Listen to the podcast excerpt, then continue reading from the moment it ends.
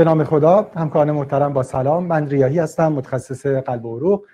صبح جمعتون بخیر باشه. همونطور که خدمتون قبلا اعلام شده این اولین جلسه از سری برنامه های دایابیت هست که ترکیبی هست از عنوان دیابیتیس و بیت به معنی تپیدن که خب هدف اون نزدیک کردن این دو رشته به هم هست یعنی رشته دیابت و رشته کاردیولوژی.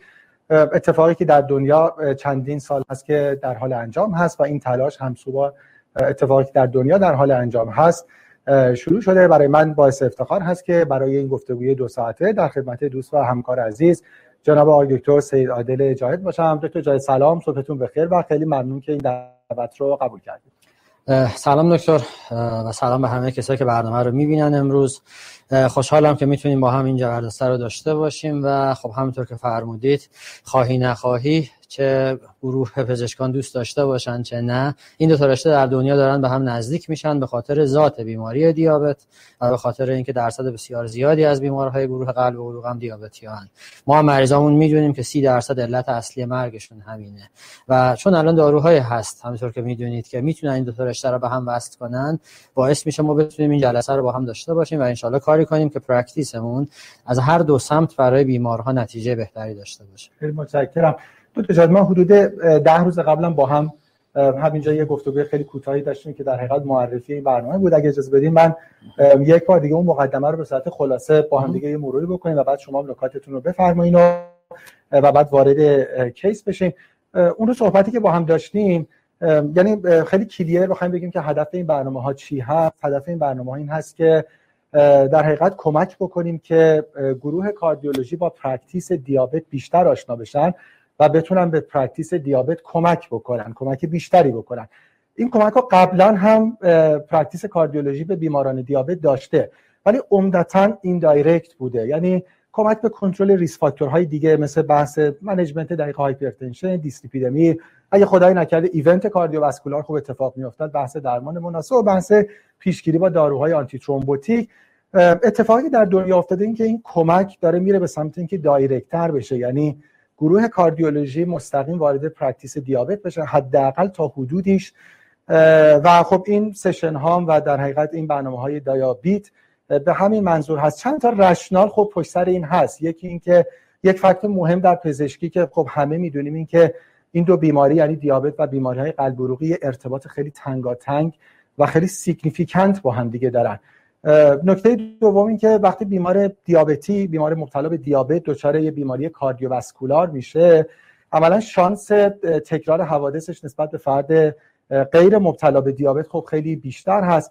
fact دیگه که وجود داره این که اگه این بیماری بتونه به صورت خیلی خوب و دقیق کنترل بشه حالا با هم صحبت می‌کنیم. هم بحث اینکه در حقیقت نگاه ما به target باشه به جهت اعداد. و هم نگاه ما به outcome باشه. اگه این management دقیق اتفاق بیفته خب به بیماران خیلی کمک میشه از نظر اینکه شانس بروز حوادث و یا تکرارشون و همینجور complication اش و severity ش کمتر بشه.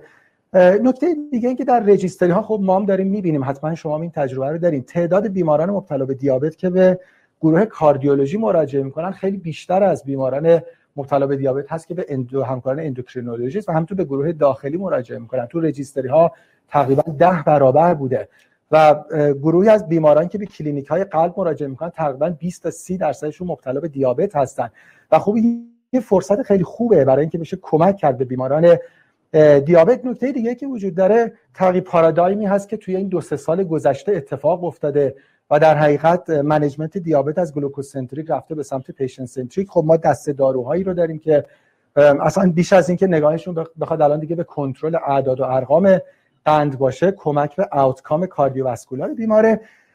نشانش رو دنیام زیاد داریم می‌بینیم. الان بخش زیادی از trial هایی که در field cardiovascular هست trial هایی هست که متمرکز روی دیابت هستن.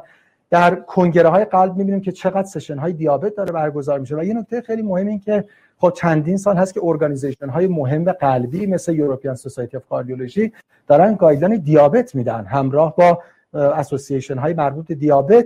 خب این اتفاقی که داره میفته یه چیز خیلی یعنی یه نکته خیلی مهمی که awareness گروه کاردیولوژی زیاد بشه.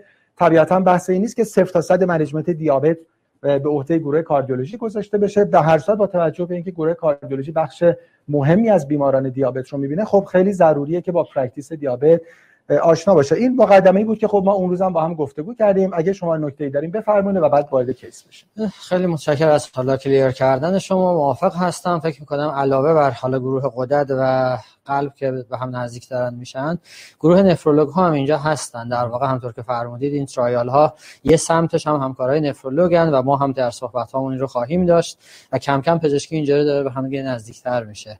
یک یکسان شدن یک یک نوع رفتار کردن بیش از قبل داره میشه اما باتون موافقم که هر گروه تارگت خودشو داره. تو قسمتی که کار مشترکه بهتره بتونیم جوری پیش بریم که هر دو کار همدیگه رو در واقع تایید کنن و در این حال هزینه کمتری صرف بشه مریض بتونه یه جا درمان بشه و امیدوارم و مطمئنم که می‌تونیم این کار رو یه مقدار بهتر در practice کلی انجامش بدیم. خیلی ممنون که اشاره به گروه نفرولوژی کردین بله بله. خب خیلی مهمه در حقیقت این سه رشته همینجور هی دارن به هم نزدیکتر میشن.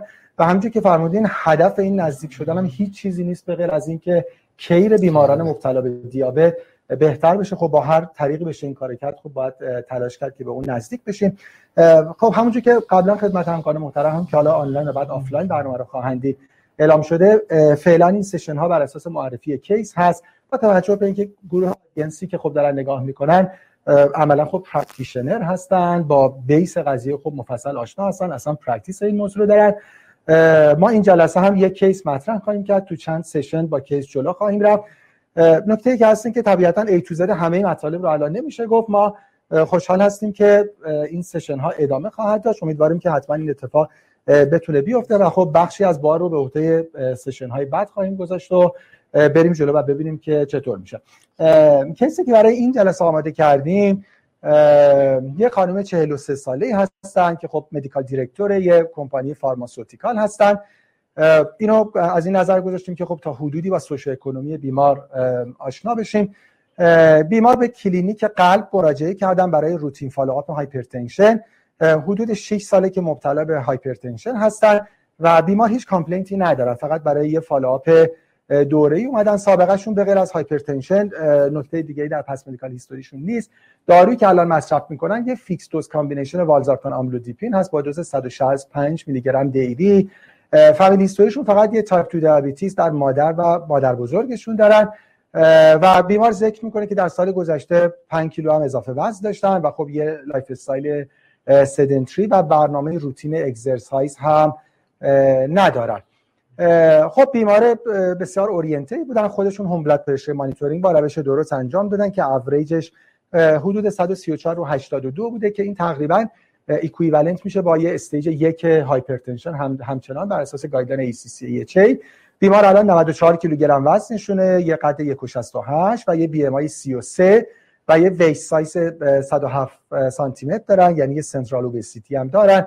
فشارشون در office 125 رو 84 که خب بر اساس دیاستول stage یک pulse rate 88 و معاینات heart lung و پالس هم نرمال هست. پس فعلا یه بیمار hypertensive همچنان در stage یک خب با تعریف با یک obesity و با یک central obesity با یه زندگی sedentary آزمایش هایی با خودشون دارن که یه LDL 132 دارن با total cholesterol 199 که خب بالاخره می‌دونیم بر اساس guideline ESC عدد بالا هست به مریض نمیگیم نرماله بالاخره بالای 116 است. HDL cholesterol C که خب پایینه و یه TG 185 تقریبا بیمار ما یه criteria مثلا metabolic syndrome الان داره پر می‌کنه و خب ریسک ASCVD شون رو من با calculator حساب کردم چون بیمار فعلا که دیابتی نیستن میشه از calculator ها استفاده کرد و یه ریسک 2.5 درصد حوادث قلبی عروقی 10 سالشون دارن دو تا با بحث screening دیابت شروع کنیم. سوالی که من مشخصا نوشتم که آیا این خانم محترم باید از نظر دیابت screen بشن یا خیر؟ و اگه قراره که screen بشن ما چه تستی درخواست می‌کنیم؟ یعنی FBS آیا OGTT درخواست می‌کنیم یا هموگلوبین ایماسی یا همه رو با هم دیگه؟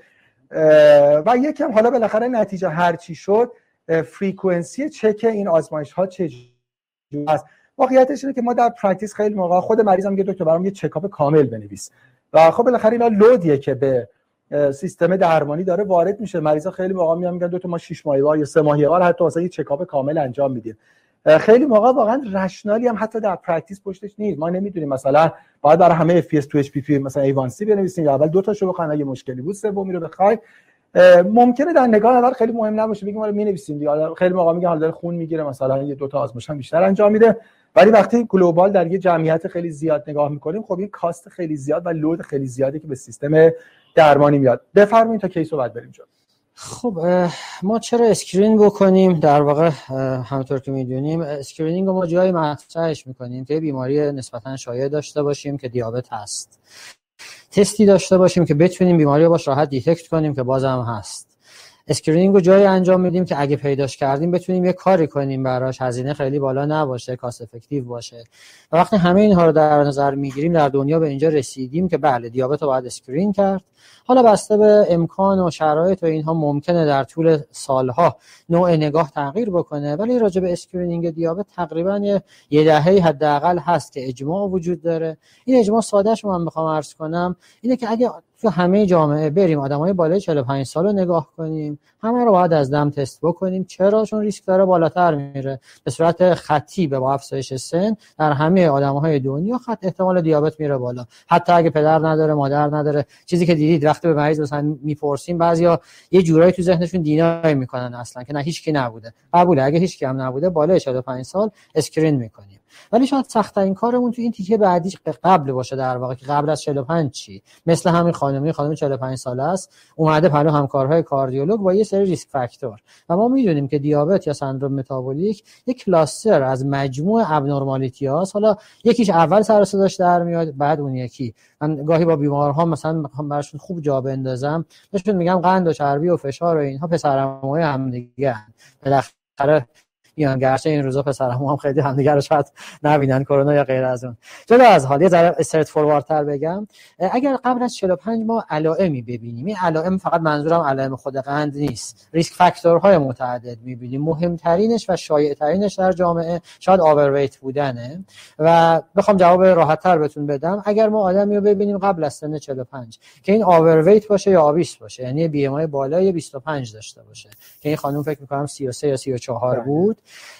اگر هر شرط دیگه risk factor ی مثلا فشار خون داشته باشه مثلا توی خانوادهش first degree relative اش سابقه دیابت داشته باشن که ایشون فکر می‌کنم مادر و مادر بزرگ اگر اشتباه نکنم همچین چیزی داشت. اگر اون آدم سابقه مشکلات مهم دیگه مثل acanthosis nigricans داشته باشه ما بریم معاینش کنیم که خب من این توصیه رو می‌کنم به همه همکارهای خودم. اگر همه جاهای بدن رو برای آکانتوز نمیشه دید ولی تو کلینیک میشه پشت گردن رو خیلی راحت یه نگاه انداخت. حالا کسی که overweight هم هست این clue خوبیه که به خود مریض یه چیزی نشون بدیم که بهتر ما رو باور کنه و ادامه کارمون. و در هر حال در سن زیر 45 با داشتن BMI بالا که ایشون داره با فشار خون باید این کارو کرد با سابقه خانوادگی باید این کارو کرد با شواهد بالینی مثل acanthosis nigricans باید این کار رو انجام داد. اگر سابقه مشکل قلبی بیش از فشار خونی باشه باید این کارو کرد. اگه تو این جدول حالا همکارها به ریزش رو بخوان می‌تونن چیزهای رو زیادی رو ببینن. برای این خانم به دلایل مختلف هم sedentary lifestyle ش. هم اینی که وزن بالا بوده و فشار خون و همین که خانواده درجه یک دیابت داشتن. بله این شامل screening قرار می‌گیره. غیر از این هم حالا اگه کسی سابقه GDM داشته مثلا راجع به خانم ها به هر حال درصد زیادی از جامعهمون شاملش میشه. در کسایی که سابقه GDM داشتن این کار رو باید انجام بدیم براشون. و اگر هیچ کدوم اینها نبود صبر می‌کنیم تا 45 سالگی. و بعد از 45 سالگی همه رو باید بگیریم و از نظر دیابت screen بکنیم. خیلی ممنون. ما چون بحث practice کاردیولوژی همونجوری که فرمودیم به دلایلی که اشاره کردیم ما تو کاردیولوژی بیماری های زیادی نداریم که نیاز به screening داشته باشه. اول مثلا خیلی مریضا علاقه مندن که CAD شون screen باشه. خودشون میان میگن دکتر ما یه CT مثلا انجام بدیم. که خب هیچ کدوم recommendation علمی مگه در موارد خیلی خاصی نداره؟ ما شاید در مثلا کاردیولوژی حالا علاوه بر بحث hypertension لیپید دو تا بیماری که فعلا screening داره حالا اونم خیلی evidence خلاص قوی نداره بحث peripheral arterial disease و triple A abdominal aortic aneurysm پس باید بدونیم که چون خب خیلی از این بیماران در حقیقت در population به گروه کاردیولوژی مراجعه می‌کنن. پس از دیابت باید screen بشن. فرمودیم بالای 45 سال که حتما. و زیر 45 سال هم اگه بودن که خب الان این بیمار ما شما زحمت کشیدین مارک کردین ضمن اینکه BMI بالا 25 دارن تازه همه اینا هم دارن. یا هم first degree relative diabetes دارن هم hypertensive هستن هم physical inactivity دارن. به دلایل متعدد باید screen بشن. بعد interval ها چی؟ این بستگی داره که تو screen اول جوابمون چی باشه و سن و past history چی باشه. در واقع اگر کسی رو تست کردیم و چیزی نداشت risk factor هاش مثل قبل باقی مونده بود توصیه برای اینه که خب این آدم سه سالی بار حداقل زمان باشه. ولی به محض اینکه یه clue دیگه پیدا کنیم که ریسک رو در ذهنمون ببره بالاتر حتی سالیانه هم این توصیه میشه. اشاره خواهیم کرد که مثلا اگر کسی به تو جواب screening ش اومد نه سالمه نه قند کامله نه دیابت نه نرمال. دیابت باشه مثلا دیابت رو سالانه follow ش می‌کنیم. ولی اگه این همین خانم اومد این یه مثلا risk factor هایی داره. اگه تست کردیم FBS ش اومد 80 فعلا هم سنش 43 ساله. اگر تا 40 45 کسی کاری برای این از نظر اسکرینینگ انجام نده خطایی نکرده. به شرط اینکه شرایطش همین باقی بمونه. ولی در pre دیابت ما سختگیریمون رو زیادتر می‌کنیم. سابقه GDM حالا یه ذره روش بحث هست که سالانه باشه سه سالی یه بار باشه. ولی به نظرم دکتر جدا از اینکه این قانون ها و guideline ها رو مطرح می‌کنیم و در ذهن داریم به cluster risk factor ها خیلی باید نگاه کنیم. یعنی یه موقع یه آدم می‌بینیم که مثلا تو risk factor ها دو تا risk factor جمع و جورتر borderline داره. یه کسی دیگه رو می‌بینیم نه سیگار هم داره می‌کشه. یه بجه مثلا overweight می‌تونه 26 باشه می‌تونه obesity باشه با BMI مثلا 35 یعنی هر چقدر cluster بیشتر میشه تو همین بازاری که فرمودید خود مریض ها میان و میگن سه ماه بار 6 ماه بار همه رو برامون بنویس. شاید من شما تلاش بیشتری باید بکنیم برای اینکه بگیم لازم نداره خیلی ها رو. دادن F خالی من تو جواب سوال قبلیتون این رو فراموش کردم. کار بعدی سالانه نیست. پس guideline ما میگه دیرترین زمانمون سه ساله. اگر چیزی پیدا کردیم IFG بود IGT بود که بهش اشاره خواهم کرد سالانه این کار رو بکنیم. بقیهش clinical judgment ما اینجا مطرح هست. اینکه باشه تستی بریم screening کنیم. خب ما در دیابت سه تا تست کلا داریم. حالا چه screening اسمش رو بذاریم چه تشخیص. یا قند ناشتامونه. یا قند بعد از بار گلوکوز glucose load یا 2H post glucose two HPG. این فرق می‌کنه با two HPP یا postprandial ی که بعد از غذا خوردنه. و باز در practice عادی می‌بینیم خیلی وقتا همکارها برای بیمارها قند ناشتا و بعد از حالا غذا می نویسن آزمایشگاه میگه صبحانه. صبحانه هم به مریض میگن صبحانه unusual تو بخور نه صبحانه همیشگی اینها همش جای صحبت داره. ولی تستای رسمی ما یا F یا دو ساعت بعد از 75 گرم گلوکوز شربت یا A1C البته راجع به A1C ما باید حتما خیلی زیاد دقت کنیم.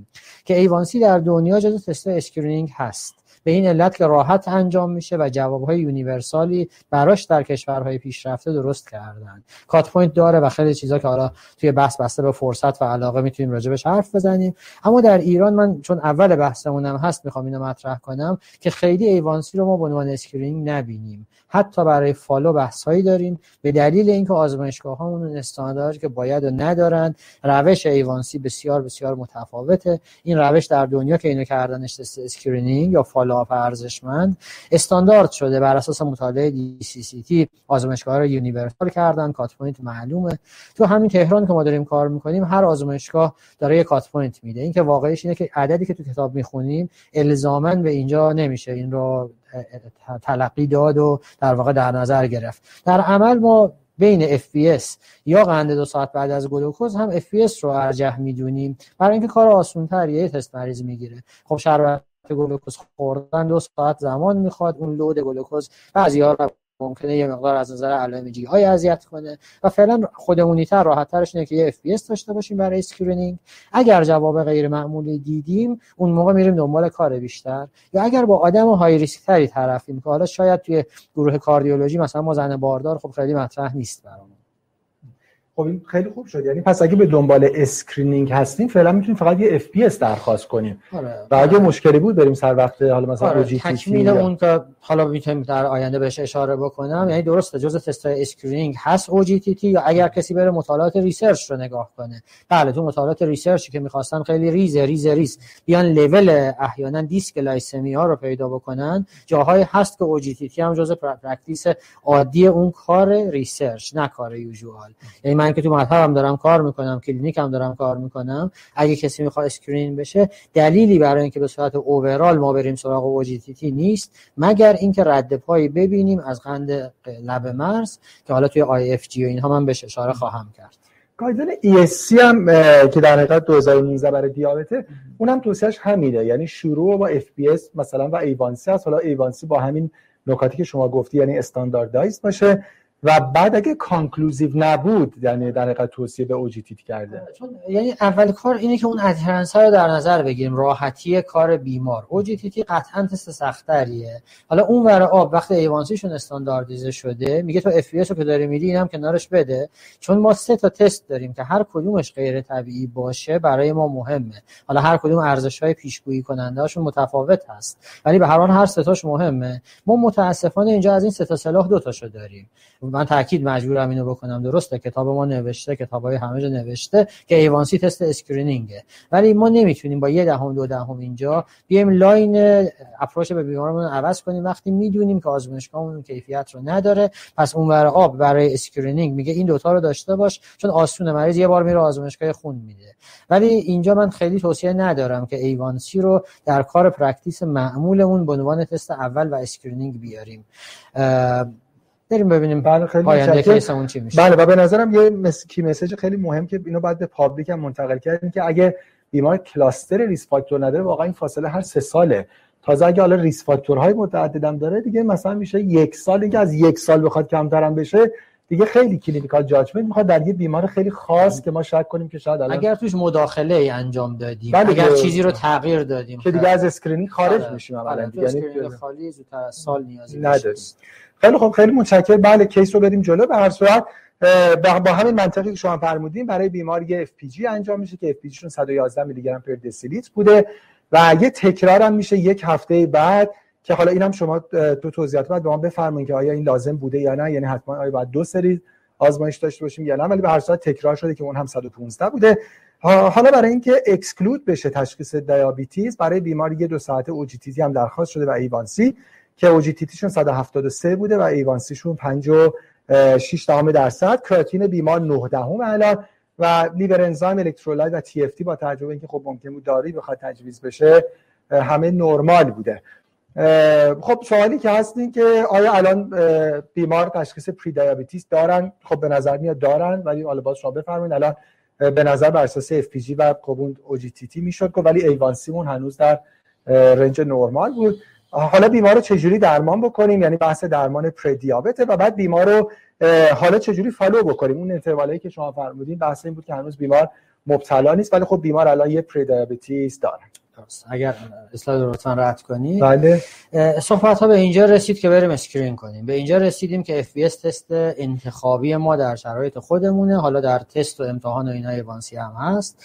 و OGTT رو گفتیم می‌ذاریم برای جایی که یه رد پای غیر طبیعی می‌بینیم مثل همین case یه FBS 111 دیدن که بر اساس همین تعریف ها اگه نگاه کنیم همکارا تو این اسلاید ما FBS تا 99 بهش میگیم طبیعی. از 100 که میشه تا 125 بهش میگیم قند ناشتای مختل. Impaired fasting glucose IFG و برای اینکه معلوم کنیم حالا کسی که IFG هست آیا با تست ناشتا این IFG بوده؟ آیا ممکنه بعد غذاش خیلی بره بالاتر؟ توی pathophysiologic thinking می‌دونیم که در پروسه تکوین دیابت نوع دو اون beta cell ها اول توی شرایط استرس ممکنه کم بیارن. یعنی ممکنه کسی باشه FP سالها نرمال یا near normal یا IFG باشه ولی اگر load زیاد گلوکوزی بخوره ببینی خیلی رفت بالا. پس اینجا با عدد حرف بزنم. اگر ما بعد از غذای کسی یا بعد از شربت گلوکوز 75 گرم رو نگاه کنیم اون آدم سالم باشه از نظر تو اچ پی جی تا 139 قصه. از 140 که میشه تا 199 اسمشو می‌ذاریم impaired glucose tolerance GT. این هم یه پر دیابته یعنی پر دیابت دو تا category می‌تونه باشه. بعضیا ناشتاشون میره بالا بین 100 تا 125 بعضیا بعد از شربت گلوکوزشونه 140 تا 199 اگه ناشتا رسید به 126 میشه دیابت. اگه دو ساعت بعد گلوکوز شد 200 میشه دیابت. ولی اگر اینها نبود مثل همین کیس که اولی 111 دیدن اوجیتیتی کردن کار خوبی هم هست. اینکه این کار همون روز انجام بشه. یا به مریض یه سشنی بدیم. چون ریسک فاکتور داشته چاق بوده. مثلا میشه رو همون 111 به مریض اهمیتش رو بیان کرد. یکم باش صحبت کرد که ببین اضافه وزنه خب بوده. گرچه خودش هم می‌دونه. قندت داره کم کم میره بالا. تو طبیعی نیستی. هنوز دیابت هم نیستی. این شانس رو داریم که ما پردیابت رو یه ذره برش گردونیم. یا لاقل stop ش کنیم. مهمترینش همیشه لا تغییر lifestyle.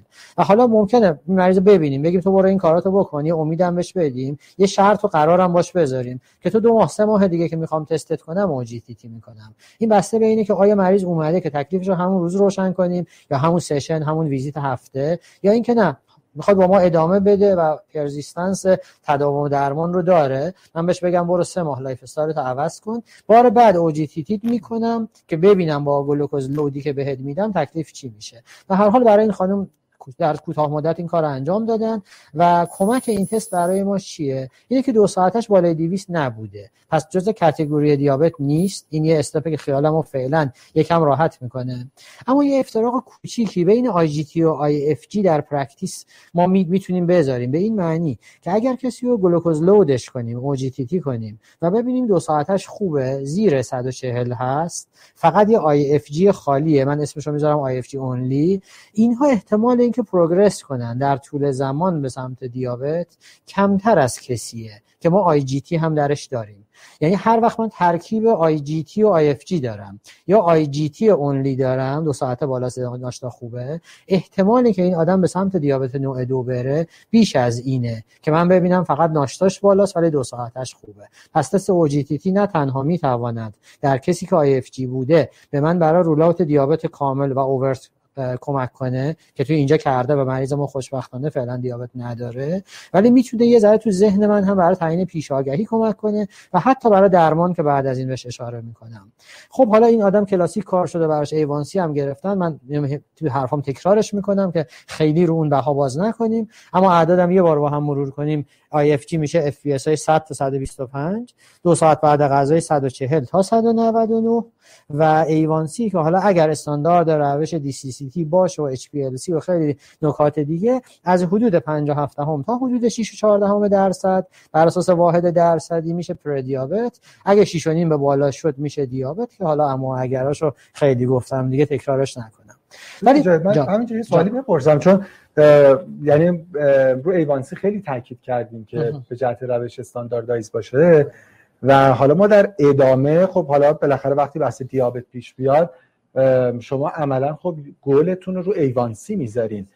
توصیه practical چی هست ممکنه الان بگیم A1C رو چک نکنیم ولی بالاخره خب این مریض خیلی prone ه به diabetes ه. درست میفرمایید. این challenge ی که واقعش همیشه ماها داریم راه حل حالا نصف نیمه شرایط خودمون که به هر حال یه وقتی بله. ما مجبوریم چیزهایی رو بگیم که ممکنه در دنیا حل شده هست. ولی به هر حال ما این مشکل رو داریم. به نظر میاد که اول خب سعی کنیم آزمایشگاهی رو بگیریم که normal range ش به normal range های توصیه شده جهان نزدیکتر باشه. نورمال رنج دنیا در واقع برای خود تست HPLC اول 4 تا 6 درصد بوده. بعد استاندارد دیوییشن اونجا نیم درصد بوده که مثلا در کنترل دیابت که بعد صحبت خواهیم کرد. ترادیشنالی گفتیم زیر هفت باشه. منظورمون تاپ نرمال روش نان دیابتیک بود که می‌شد 6 درصد به علاوه دو تا استاندارد دیوییشن اون. هفت تا اولش از اینجا آوردن. حالا بعد یه اشاره هایی می‌کنم به مطالعات و نتایج اینهایی که شد.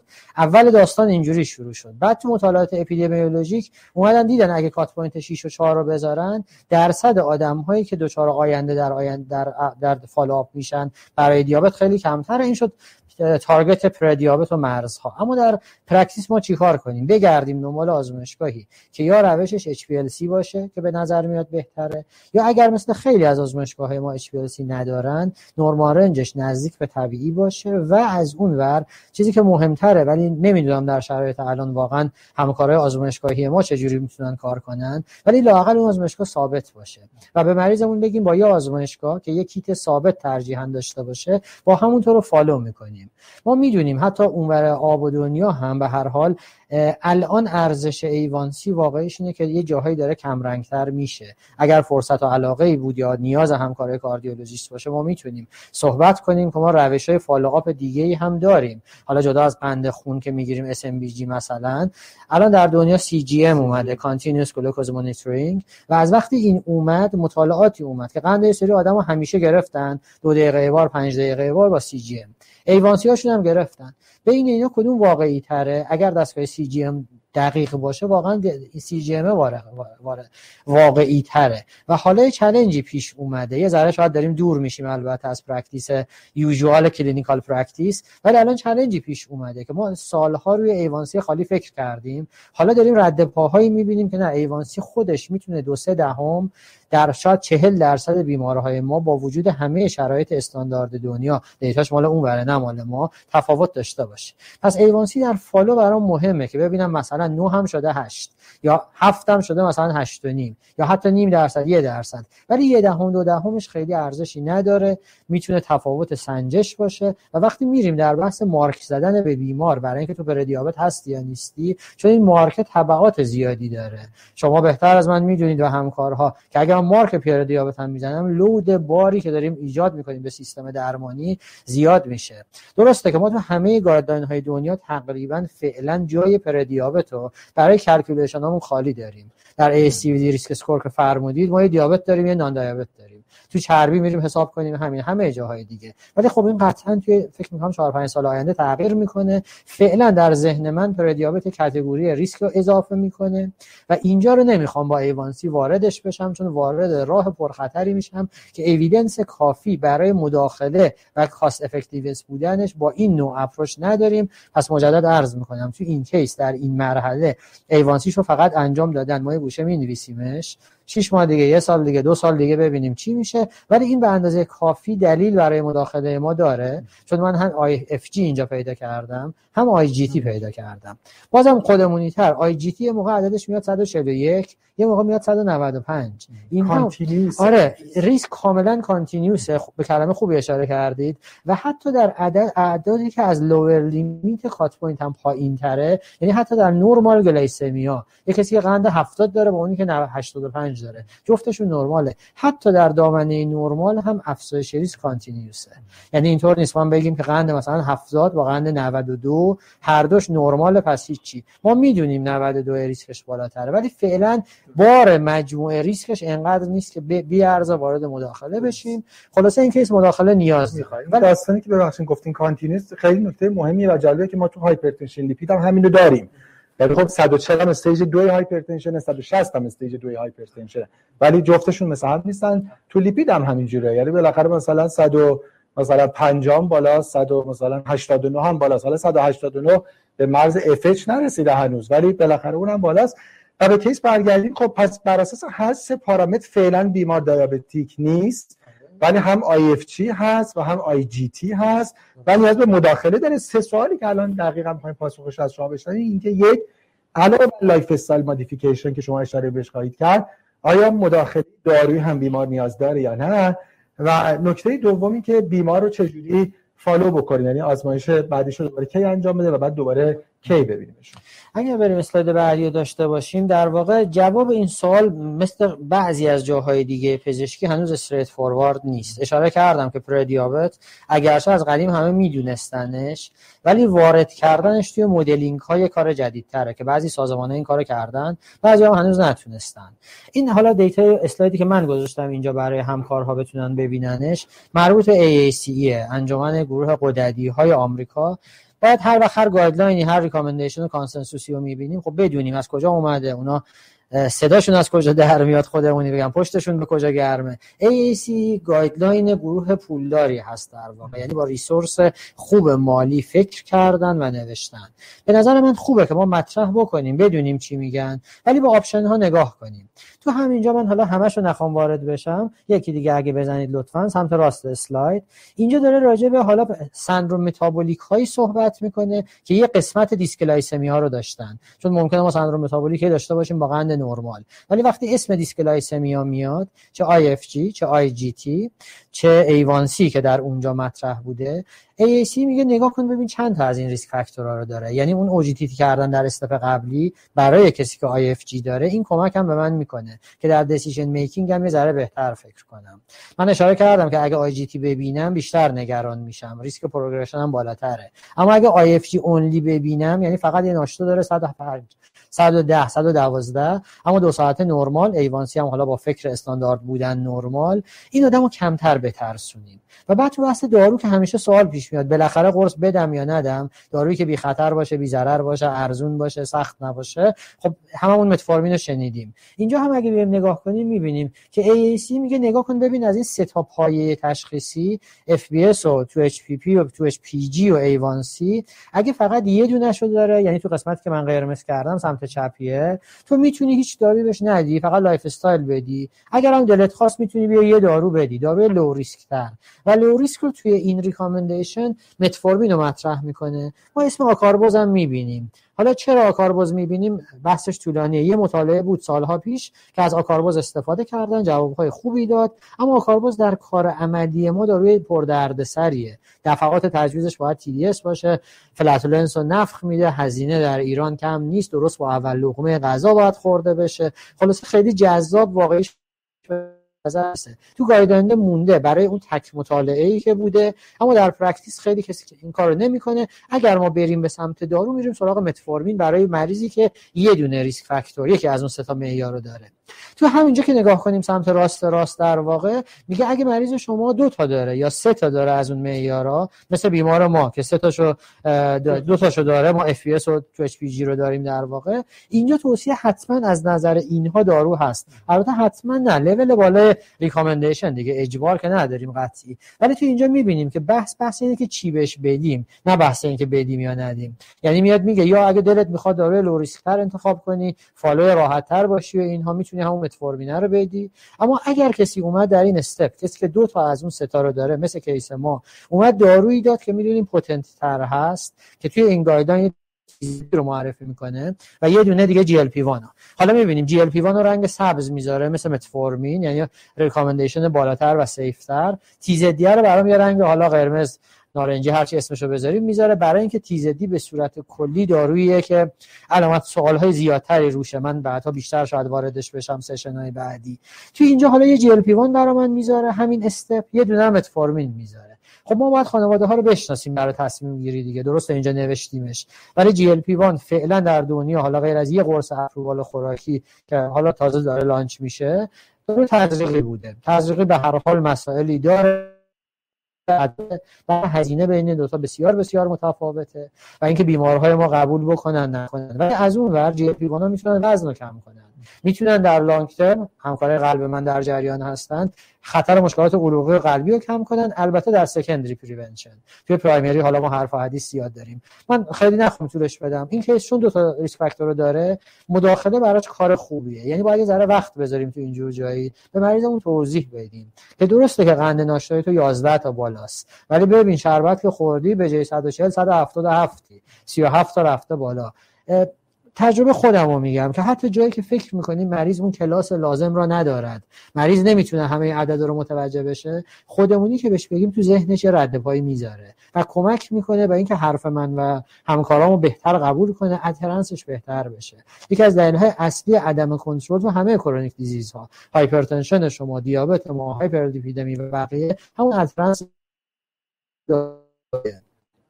به تو پردیابت وظیفه ما جدا از دارو دادن و ندادن و اینکه ما می‌خوایم ریسک فاکتور مودیفیکیشن بکنیم ولی اول اول صحبت با بیماره که مریض متوجه بشه که این لبه مرزیه که خیلی دوستاش داشتن فامیلاش داشتن دکترها گفتن کاری نمی‌خواد ولش کن بدونه که مهمه. حق ندارم. اینقدر بترسونمش که تو این دنیای پر استرس بره و ناراحت تر باشه لحظه به لحظه فکر کنه داره میمیره. حقم ندارم. بگم حالا چیزی نیست ولش کن برو. بعد مریض بره دو سال سه سال دیگه برگرده بیاد با اینکه همه اون pre pre pre هاش حالا اگر هنوز hypertension نیست بعد بره با hypertension بیاد. اگر قلبش خوبه بره پنج سال دیگه سنگین بیاد. ما مریضمون حرف بزنیم decision making رو با هم دیگه انجام بدیم شاید اگه ما 100 تا case مثل این داشته باشیم. من به این guideline فکر کنم تو ذهنم. بگم GLP خوبه. وزن تو پایین میاره کمک می‌کنه ولی به هر حال تزریق و یه هزینه قابل توجه تری داره. متفورمین هم اون برداریم شاید تو این 100 تا case من واقعیش 97 8 تاش برن سراغ متفورمین. پس از دید عملی داستان برای این آدم حتما متفورمین کمکش می‌کنه. هیچ ضرر هیچ نگرانی چیز خاصی نداره. حالا نکات عملی هست که بیانش خواهیم کرد. ولی شروع دارو برای این آدم خوبه. step آخرم من بگم بعد stop ش کنم. اگر هم با مریضمون حرف زدیم و نخواست اینجا قبول نکرد به دلایل مختلف. حالا هنوز ذهنش انقدر آماده نشده. اگر هم کسی به این متفورمین رو نداد ولی close follow up کرد منطقیه. اینکه پرسیدید چطور مریض رو follow کنیم بسته به اینکه دارو میدیم یا نمیدیم خب فرق خواهد کرد. مثلا این ما سه تا category اینجا می‌بینیم. lifestyle خالی. اگه قرار lifestyle باشه برای کسی که دو تا risk factor داره یه شرط زودتری بذاریم. تو هیچ consensus تخصصی برای این واقعیش من بلد نیستم و سراغ ندارم که یه انجمنی بگه برای این subgroup ها آیا تو باید سه ماهه ببینیش یا شش ماهه ببینیش. به نظرم میاد همون تجمع risk factor چیز خوبیه. خب این obesity درست حسابی داره. اگه باش حرف زدیم یه خانومیه که تازه 43 سالشه و ذهنش با دارو خیلی مشکل داره. من می‌تونم بهش فرجه بدم بگم باشه دو ماه سه ماه بریم دنبال کاهش وزنت. اشاره می‌کنیم این کاهش وزن باید اورینته باشه تحت نظر باشه. چون همه آدما دوست دارن وزن کم کنن. اما آدمای بسیار کمی در واقع می‌تونن این کارو بکنن و از اون کسایی هم که کم می‌کنن و کمتر کسایشون میمونن سرش. خیلی اول میترسن یه انقلاب می‌کنن یا عالمه وزن میاد پایین بعد خسته میشن ولش می‌کنن دوباره میرن بالا. و وقتی history ما ازشون می‌گیریم می‌بینید الا کلنگی میگم من 5 ساله هی سعی کردم به خدا 5 کیلو کم کردم. بعد خسته شدم. ولش کردم رفت بالا. یعنی که نه نمی‌دونم چی شد دوباره رفتم بالا. اون نمی‌دونم چی شد شو اطلاعات و دنیا و trial ها نشون دادن که ول کردن اون lifestyle modification است. در مجموع اگر مریض من نخواست تو step یک دارو رو قبول کنه با اینکه من خیلی از این خوشحال نیستم ترجیح هم با دو تا subgroup abnormal آزمایشاش این هست که دارو متفورمین شروع کنم یا اگر کلاسش بود GLP 1 بدیم اشکالی درش نیست. ولی اگه نخواست من ترجیح همینه یه دو سه ماهه بهش بدم. بره زیر نظر dietitian بره آموزش ببینه lifestyle رو تغییر بدیم. همینجور که اینجا می‌بینیم به مجموع شرایط نگاه کنیم. خب اگر مصرف الکل هست باید اون کم بشه. اگر smoking هست بزرگترین risk factor هست. بعد بهش اشاره خواهیم کرد. از همه حرفای دیگه که می‌خوایم همیشه بگیم اون سیگاره مهمتر خودش. lifestyle ش تغییرش زیر نظر گروه و کسی باشه که این کار رو بلد باشه. اینکه هر یه اسمی بشنویم تو جامعه که رژیم کتوژن خوبه این خوبه اون خوبه دکتر فلانی. نه به نظر آدم با تجربه این هدایت پیدا پیدا کنه و سه ماه دیگه ببینیم چی میشه. می‌تونیم اون موقع با همون FBS follow ش کنیم. لازم نیست در همه session ها ما OGTT بگیریم. OGTT تست سختیه واقعیش. دو ساعت بعد مریض اونجا بمونه تهوع میده و قرار نیست added value زیادی در کوتاه مدت داشته باشه. در دامنه research ممکنه ولی در clinical practice حالا که من مریضمو پیدا کردم FBS بالاست OGTT کشم غیر طبیعی بوده می‌تونم. اگه دارو بهش دادم برای follow دارویی مثلا بیام 6 ماه دیگه ببینمش. از دیدگاه glycemia ها عرض می‌کنم البته. بحث چربی رو شما اشاره کردید جای خودش داره. اما از دیدگاه glycemia ها اگه مریض من دیابت نیست می‌تونم برای کاهش رفت آمد. البته با همه تاکید تو آموزش و adherence ش می‌تونیم شش ماه بار ببینیمش. با همون FBS هم می‌تونیم فعلا follow ش کنیم. اگر روزی روزگاری evidence ی مطمئن تر داشتیم حتما در کنار FBS ایوانسی هم می‌ذارم که اگر پروگرس خواست بکنه به سمت دیابت نوع دو من با دو تا تست بتونم داشته باشمش. اما اگر دارو نخواست بخوره به نظرم زمان سه ماه منطقیه که ببینیم بعد سه ماه چی میشه. اگر بهبود دیدیم فاصله کارمون رو زیاد کنیم. شش ماه دفعه بیا اذیتش نکنیم. ولی اگر بدتر دیدیم دیدیم FPS بوده 111 سشن بعد میاد 120 قرار بوده وزن کم کنه نیم کیلو هم زیاد کرده. اگر اینطوری حالا من باش صحبت می‌کنم بیا دارو تو شروع کن. یعنی فشاری که برای همون متفورمین ساده هم میارم اینجا بیشتر متشکرم. من تقریبا پاسخ همه سوالا رو گرفتم. قبل از اینکه یه جمع‌بندی تا اینجا بکنم و بعد case و بریم یه سوال کوتاه بپرسم.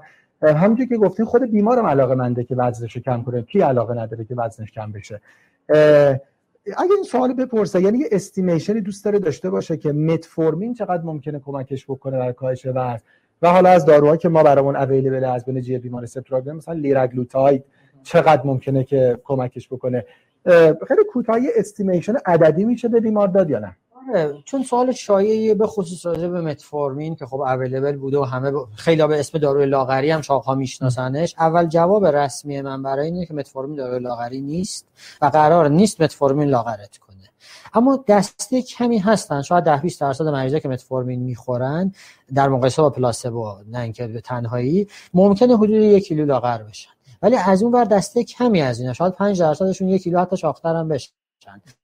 پس من اول جوابم برای مریضم اینه که متفورمین رو به دلیل لاغر شدن انتخاب نکنه در ذهنش. که اگر بعد لاغر نشد بعد امیدش از بین بره و دیگه اترنسی که ما ازش می‌خوایم رو نداشته باشه. برای توضیح میدیم که این دارو داروی لاغری نیست. بعضی از آدما شاید اشتباهشون کم بشه. اگر برای تو شد چه بهتر؟ اگرم نشد قرار نیست این دارو فقط برای وزن تو کار کنه. این حتما بهت کمک می‌کنه. یعنی همه جنبه ها رو بگیم. راجع به که فرمودید خب لیرا یه داروی لاغری رسمی هست FDA global داره. البته با دوزی بالاتر از دوز دیابت دوز 3 میلی گرم که حالا اینها چالش هاش به جای خودشه. ولی rough estimation این که در مطالعات یه چیزی حدود 3 تا 4 کیلو البته در یه base وزنی حالا حدود 80 90 کیلو BMI حدود مثلا سی سی خورده‌ای حدود 3 تا 4 کیلو قراره بیاره پایین. باز تیف خیلی متنوعه. بعضیا response نمیدن درصد کمی داریم که به GLP ها از نظر وزنی جواب نمیدن یا اصلا تحمل نمی‌کنن. خیلی کمه این درصد البته. بعضی هم داریم خیلی خوب جواب میدن. در 10 کیلو هم کم می‌کنه. ولی همیشه توی پاسخ به بیمار جدا از شرطی حرف زدن و سیاسی حرف زدن که ماها خوب یادش گرفتیم توی این شرایط به نظرم میاد عددی تخمین حدود 3 4 کیلو. چرا این 3 4 کیلو رو به نظرم بیانش کنیم؟ خوب سوال کردید. یه موقع مریض حس می‌کنه اگر شنیده این دارو گرون تره خب باشه من پولشو دارم. می‌زنم هر کاری هم می‌کنم می‌کنم. این بی ام 33 34 داشت. و یه قد سی نخواهد آورد بی ام آره حالا اگه تارگت من 25 باشه که دیگه هیچی. یعنی گیرم 4 کیلو پایین اومد. قدت هم مثلا 160 خوردیه این میشه حدود 1 و نیم بی ام اگه 4 کیلو بیاد پایین با قد 160 حتی کمتر. 1 و 3 دهم بی ام می‌خواد بیاد پایین. بقیه‌اش چی؟ پس اگه مریض من امکان مالیشو داره وظیفه من این هست که اون اختیار رو بهش بدم. هیچ اشکالی نداره. طرف امکانشو داره. صد جای دیگه در برای زندگیش داره هزینه می‌کنه. اگر من توضیح کامل بهش بدم انتخاب کنه اویدنس علمی به اندازه کافی هست. من کم فروشی نباید بکنم که چون داروی سخته چون داروی گرونه چون میگن نیست. نه پس منم حرفشون نزنم. نه هنر ما اینه که همه چیز رو تا جایی که می‌تونیم یاد بگیریم انتقال بدیم. ولی فورس نکنیم. ولی این تیکش هم بهش بگیم که فکر نکن. این یه معجون معجزه آسای نجات بخش باید توقع مناسبی از دارو داشته باشه به خصوص بله بخصوص اینکه بیمار هنوز مبتلا به دیابت نشده. شاید اگه مبتلا به دیابت شده بود خب این recommendation شما خیلی محکمتر بود. بعد تا اینجا case رو اگه موافقین پس اینجوری جمع بندی بکنم. فعلا بیمار ما قطعا مبتلا به پری دیابت هستن هم IGT هستن هم IFG هستن. اون چیزی که مسلمه بر همین اساس همین جدولی که فرمودین پس مهمترین کار اینه که ما توصیه کنیم lifestyle modification فقط نکته که خوبه اینجا تاکید بشه نه فقط توصیه کنیم کمک کنیم به بیمار برای lifestyle modification چون خیلی موقع ما متاسفانه position مون در practice فقط در حد یه نصیحت میشه. به بیمار میگیم باید ورزش کنیم باید وزن کم کنیم مثلا باید تغذیه درست باشه. هم خیلی اینا رو clear و quantitative نمیگیم. خب یعنی چی مثلا تغذیه درست باشه؟ چقدر وزن کم کنم؟ چقدر ورزش کنم؟ اول اینا رو quantitative بگیم و اگه خودمون در practice مون خیلی مسلط نیستیم بیمار رو refer کنیم به کسی که می‌تونه این کار انجام بده. بالاخره بدون تردید این بیمار نیاز به weight reduction داره. خوبه که پس بیمار رو refer کنیم به کسی که بتونه این کارو بکنه به یه dietitian ی که همزمان به diet بیمار هم کمک بکنه و حداقل regular exercise با هدف همون 150 دقیقه در هفته moderate to vigorous exercise در حقیقت داشته باشه. و و کمک بکنه. همین که گفتیم واقعا شاید یه بخش زیادش هم که ما وقت بذاریم و به ما توضیح بدیم که اینا می‌تونه چقدر کمکت بکنه که تو در این مسیر از پری دیابت به دیابت تبدیل نشی.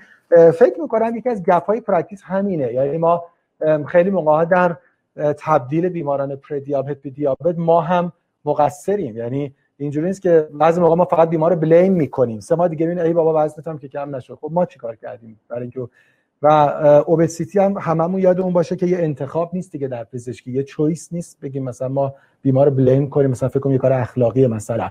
یه disease ه همونجوری که ما به خاطر دیابت بیمار رو blame نمی کنیم به خاطر obesity هم نباید بیمار رو blame بکنیم و حالا بقیه موارد هم. همینجور راجع به دارو هم پس دو تا option داریم. می‌تونیم مثلا یه سه ماه منتظر بشیم ببینیم که اتفاقی میفته یا نه. اگر از همون اول هم دارو شروع بکنیم با توجه به اینکه بیمار هر دو تستش مختل هست هم IFG و هم IGT کار اشتباهی نکرده پس عملا گزینه ها بین متفورمین و GLP 1 receptor agonist مثل لیراگلوتاید هست که خب حالا بحث cost ش خیلی زیاده ولی ظاهرا پس practice روتین حداقل تو کشور ما برای خیلی ها میشه همون متفورمین.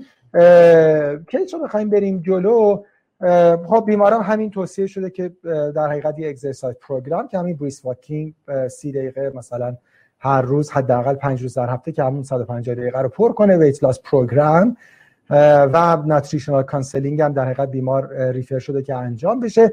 و گفتن که سه ماه دیگه هم بیمار بیاد که خب در اینجا بالاخره practice به نظر خوب بوده.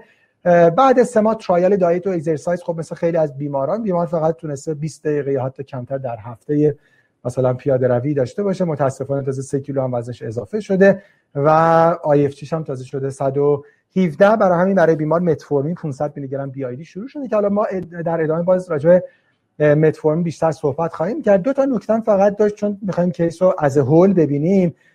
بیمار فشار خونشون در stage یک بود. چون ریسکشون زیر ده درصده با همکارا چون بالاخره هم مخاطبا همکار مثلا کاردیولوژیست هستن. برای بیمار دارو اضافی شروع نشده. malpractice ی هم نبوده. حتی ما اگه به guideline ACC AHA هم نگاه بکنیم چون بیمار در stage یک و ریسک زیر 10 درصد داره میشه فعلا درمان دارویی شروع نکرد. ولی خب بیمار رو باید follow بکنیم با همین home blood pressure monitoring یا هولتر فشار خون. حتی با interval ای نزدیک یعنی مثلا بخاطر 3 ماه 6 ماه چون ممکنه بیمار به همین راحتی که ممکنه مبتلا به دیابت بشه خب فشار خونشون هم وارد stage دو بشه. یه نکته هم از کمک شما استفاده بکنیم. باز راجع به LDL بیمار هست خیلی نمی‌خوایم روش وایسیم چون بحثمون بحث لیپید نیست ولی بیمار as whole ببینیم. بیمار ما یه LDL 132 داشتن. بالاخره بالای 116 است. اولا به بیمار میگیم که اگه موافقین نرمال نیست این abnormal ه اینکه دارو شروع بکنیم یا نه این بیمار چون هنوز مبتلا به دیابت نیستن بالاخره مریض high risk و very high risk اصلا نیست. چون هنوز مبتلا به دیابت نیست. گرچه که risk factor های دیگه دارن. شاید حتی moderate risk هم نشه بهش گفت. یا بالاخره line moderate باشه. ولی حتی اگه moderate risk هم تلقیش بکنیم بالاخره فعلا حتی میشه درمان دارویی با استاتین شروع نکرد و به بیمار همون زمان مثلا سه ماه 6 ماه رو بدیم. ولی اگه نتونست برسونه به 116 خوبه که بالاخره کمک دارویی بشه که این LDL بیاد 116 موافق هستین با اینجای practice؟ آره یعنی فکر می‌کنم همونطور که ما تو دیابت میایم یه حد مرزی اون وسط ها می‌ذاریم که فعلا پا در هواییم به نظرم می‌رسه که توی مثلا چربی هم یه همچین شرایطی فعلا وجود داره. ما یه cut point ی داریم میگیم از فلان عدد به بالا حالا شاید 5 سال 10 سال اخیر رو مرور کنیم cut point فرق کرده. با چه معیاری پیش بریم؟ ولی همیشه gray zone داریم. هر چی جلو میریم به نظرم این گریزونه داره تکلیفش روشنتر میشه. به نظرم پنج سال آینده حالا دنیای کاردیو متابولیک اینه که بیا تعیین تکلیف برای این قصه بکنه. الان شما موافقم. همونطور که روی متفورمینه میگیم. می‌تونیم شروع کنیم. می‌تونیم نه؟ شاید این آدم به من بگه مثلا من بله مادرم دیابت داشته من نمی‌خوام پیش پیشرفت کنم. خودش بیاد برای اینکه به من متفورمین بدید. یا دو تا خانوادهش مثلا ریسک بیماری قلبی بالا داشته ام کرده یا دوستش خودش بیاد به من شما بگه استاتین می‌خوام. اون موقع من مخالف نخواهم بود. ولی اگر برعکسش هم باشه صبر کردن هیچ اشکالی نداره. این هر وقت ما close observation داشته باشیم مریض از اون در نره اشکالی نیست. حالا سه ماه چی میشه؟ تو زندگیه هیچ اتفاقی نمیفته قطعا خیلی خوب case رو بریم جلو و ببینیم که مراجعه بعدی بیمار دو سال بعد بوده. شاید خب اول malpractice اینجا باشه که ما دو سال بیمار رو ندیدیم. حالا نمی‌دونیم به چه دلیل اتفاق افتاده. خب شما فرمودین بیماریه که حالا تازه قرار بود حداقل 6 سال بشه که cluster risk factor ها بود خوب بود. ما بیمار رو حداقل 3 ماه 6 ماه دیگه می‌دیدیم. در اصل ما بیمار رو دو سال دیگه داریم می‌بینیم. حالا بیمار این دفعه symptomatic شکایتش از از increase in frequency of urination episode ای blurry vision دارن nocturia دارن. و توی هفته گذشته سه کیلو وزن کم کردن. otherwise review of system شون مشکل دیگه ای نداشته. در physical exam ی که در office الان از بیمار داریم BMI همچنان بالا 34 همچنان یه moderate central obesity داریم. حالا فشارمون در office stage دو دیگه 146 رو 88 خب ما بیمار رو دو ساله ندیدیم. funduscopic examination بیمار نرمال بوده با توجه به اینکه episode های blurry vision داشتن. برای بیمار به درستی انجام شده و داروهای بیمار همچنان یه والزارتان آملودیپین 165 هست و همون متفورمین یعنی داروهای بیمار همونیه که در دو سال پیش هم باش بودیم. خب طبیعتا چون مدت بیمار آزمایش هم نداشتن یه non fasting blood sugar هم شاید همونجا برای بیمار حتی چک شده و عددش 267 هست که خب خیلی بالاست. سوالی که اینجا داریم این که آیا الان دیگه تشخیص diabetes رو برای بیمار بذاریم؟ کافی همین این عدد بالا در کنار symptom. و اینکه آیا حالا خیلی خوب اگر تشخیص دیابت گذاشتیم الان دیگه چه تستایی بیشتری برای بیمار درخواست کنیم تا بعد وارد منیجمنتشون بشیم مرسی اگه بعدی رو برید خب ما تا پردیابت اومدیم نرمال رو گفتیم پردیابت رو گفتیم. یه نگاه کلی میندازیم به اینکه بله این آدم دیابت دارد. چرا دارد؟ چون یه قند کاملا بالا داره به علاوه علائم. دفینیشن دیابتمون اینه که تست اب نرمال دو بار تکرار بشه. در یک روز یا در فوق فاصله فرقی نمی‌کنه. یه سمپل شما دوبار تست کنی یا توی یه روز دو تا sample بگیری یا چند تا روزهای مختلف. ولی یه FBS 126 یا بیشتر two HPG 200 یا بیشتر اون A1C استاندارده اگر بود بالای 6 و نیم هر کدوم اینها که دو بار تکرار بشه یا دو تا از اینا جداگانه باشه یعنی همیشه عدد دو, دو رو داریم میگیم معیار مارک زدن دیابته. اما اون زیر زیر زیر برامون اینو می‌نویسه که اگه بیماری overt symptom داره مثل این آدم وزن کم کرده blurred vision پیدا کرده حالا اینکه از قبل ما منتظرش بودیم در واقع که این اتفاق بیفته. اگر علائم واضح هست با یه دونه رندوم بی دیگه مهم نیست. نیم ساعت بعد غذاست بعد شربت یا هر شرایط دیگه. 200 یا بیشتر شد میشه دیابت. پس بله ایشون دفینیتلی دیابت نوع دو دارد. همون اتفاقی که منتظرش بودیم. حالا این مدیکال دایرکتور بوده گرفتار کار بوده هر چی بوده. هممون دیدیم مریضی که میاد سراغمون. وقتی میگیم کجا بودی این مدت میگه من که دارومو میخوردم. آره این آملودیپین والزارتانش رو میخورده متفورمینش هم میخورده. ولی چه کار واقعی انجام شده؟ اون BMI 33 حالا شده 34 تازه 3 کیلو هم الان کم کرده الان 34 واقعی 35 یعنی اون ناتوانی واقعی در follow-up منظم. چیزی که gap همیشگی ما تو این field در واقع خواهد بود و به نظرم میاد اگه من اینجور مریضی رو دیدم درسته که با هم میشینیم فکر راه درمان و دارو اینها می‌کنیم. ولی اون بالای پروندهمون یه poor adherence بذاریم. حالا اگرم نخوایم blame رو داشته باشیم ولی poor follow-up رو بذاریم. شاید هم تقصیر من بوده بهش کم گفتم. ولی از این به بعد برای این بیمار غیر از اینکه دارو چی کار می‌کنیم صحبتمون رو بیشتر کنیم. به خودش هم اینو کنیم. هم باید یه کوچولو بترسه هم باید امید بهش بدیم. هر دو سمت داستان که بتونیم ادامش بدیم. ولی برای بله، definitely ایشون دیابت نوع دو با معیار علامت به علاوه قند 200 داره. و الان چه تستای اضافه تری فعلا درخواست کنیم تا بعد خب ما هر وقت اسم دیابت نوع دو رو میاریم همونطور که از قبل اشاره کردیم به همه عوارض دیگه باید فکر کنیم. به قلب و عروقش فکر می‌کنیم که خب این خوشبختانه از اول زیر نظر گروه شما بوده و حالا همه اون معیارهایی که قبل از این گفتیم چربیه رو چیکار کنیم اینا حالا دیگه همه کاتگورایز میشه. آره یعنی کاملا اوور دیابت حالا باید چربیش کنترل شه فشار باید خوب کنترل شه چشمش رو دیده بودن اوکی بود. مراقب کلیه باید باشیم چون ما در دیابت نوع دو درست درست نمی‌دونیم از چه روزی اینجوری شد. یه قانون کلیمون گرچه حالا میشه روی این چالش هایی داشت. یه قانون کلیمون اینه که به محض تشخیص بریم دنبال بررسی نفروپاتی و ببینیم دفع آلبومینش چیه جی اف چطوره. پاهاشو باید معاینه کنیم نبضهای دیستالش رو باید سالی یه بار بگیریم. البته خب این جمله ها جمله های نوشته شده قشنگی هست. که من همکارهام شما که داریم این کارو می‌کنیم می‌دونیم که متاسفانه خیلی زیاد ازش قفلت میشه. ما مریض های بسیار کمی رو داریم که حتی بعد از 10 سال 20 سال دیابت با وجود مراجعات مکرر و همه مراکز دانشگاه غیر دانشگاه معروف و غیر معروف کسی نبض پاشون رو معاینه نکرده. برای اینکه میگیم چی کار کنیم امیدوارم تو این session ها بتونیم این رو بین خودمون تمرین کنیم با همدیگه گوش زد کنیم که یه قسمت مهم معاینه همون نبض است. که guideline های قلب خیلی بهتر از من همکارهای من مسلط هستن. که اگه نبض abnormal پیدا کنیم خودش کافیه برای اینکه LDL رو قشنگ باید بیاریم بکشیمش پایین. حالا چه برسه به اینکه cluster risk factor هایی هم داشته باشه پس از این دیدگاه باید همه عوارض من مراقبش باشم بعدم برم سراغ انتخاب مناسب تر داروها خیلی خب بله. برای بیماران همین کار انجام شده. حالا همینجوری که گفتیم واقعا در practice هم اینجوری که خیلی موقع کوزه‌گر از کوزه شکسته آب می‌خوره. بالاخره medical director یک کمپانی pharma آدم انتظار داشت که follow-up بهتر و adherence بهتر. حالا بله. حالا هر کی باید این بشه نمی‌دونیم در صورت. الان اوضاع اینجوریه که بیمار overt diabetes دارن. آزمایشی که انجام شده یه fasting glucose 215 حالا یه A1C 8 و 6 درصد.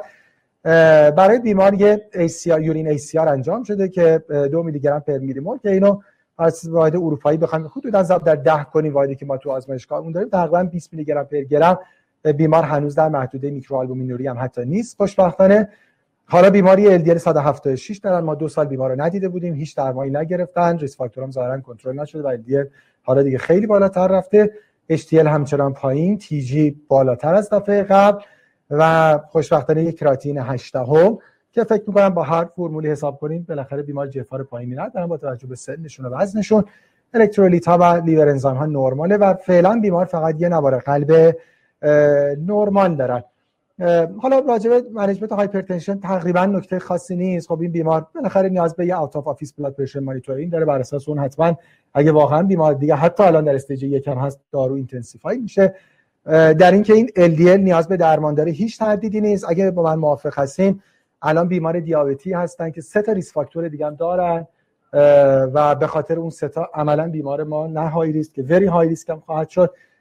سختگیرانه بر اساس guideline ESC بخوایم نگاه کنیم. نه 70 که 55 goal LDL خواهد بود. حتما بیمار نیاز به high intensity دوز استاتین خواهد داشت و بعد follow-up خیلی نزدیک. اما مهمترین سوال ما این هست که این ورود دیابت هست و step ای بعدی در management دیابت چی هست؟ من کنترلر رو چون می‌دونم اینجا شما خود اسلاید زیاد دارین خدمت شما تقدیم می‌کنم. یه وقتایی من این وسطش اگه موبایل هم چک می‌کنم پیامامو چک نمی‌کنم چون سوالای audience رو برام میفرستاد من نگاه می‌کنم که بتونم سوالامو include کنم. بله. خیلی خوب. خب این اتفاقی که دوست نداشتیم بیفته در واقع افتاد. ما نمی‌تونیم ادعا کنیم که همه پره‌دیابت ها رو ما می‌تونیم جلوشو بگیریم.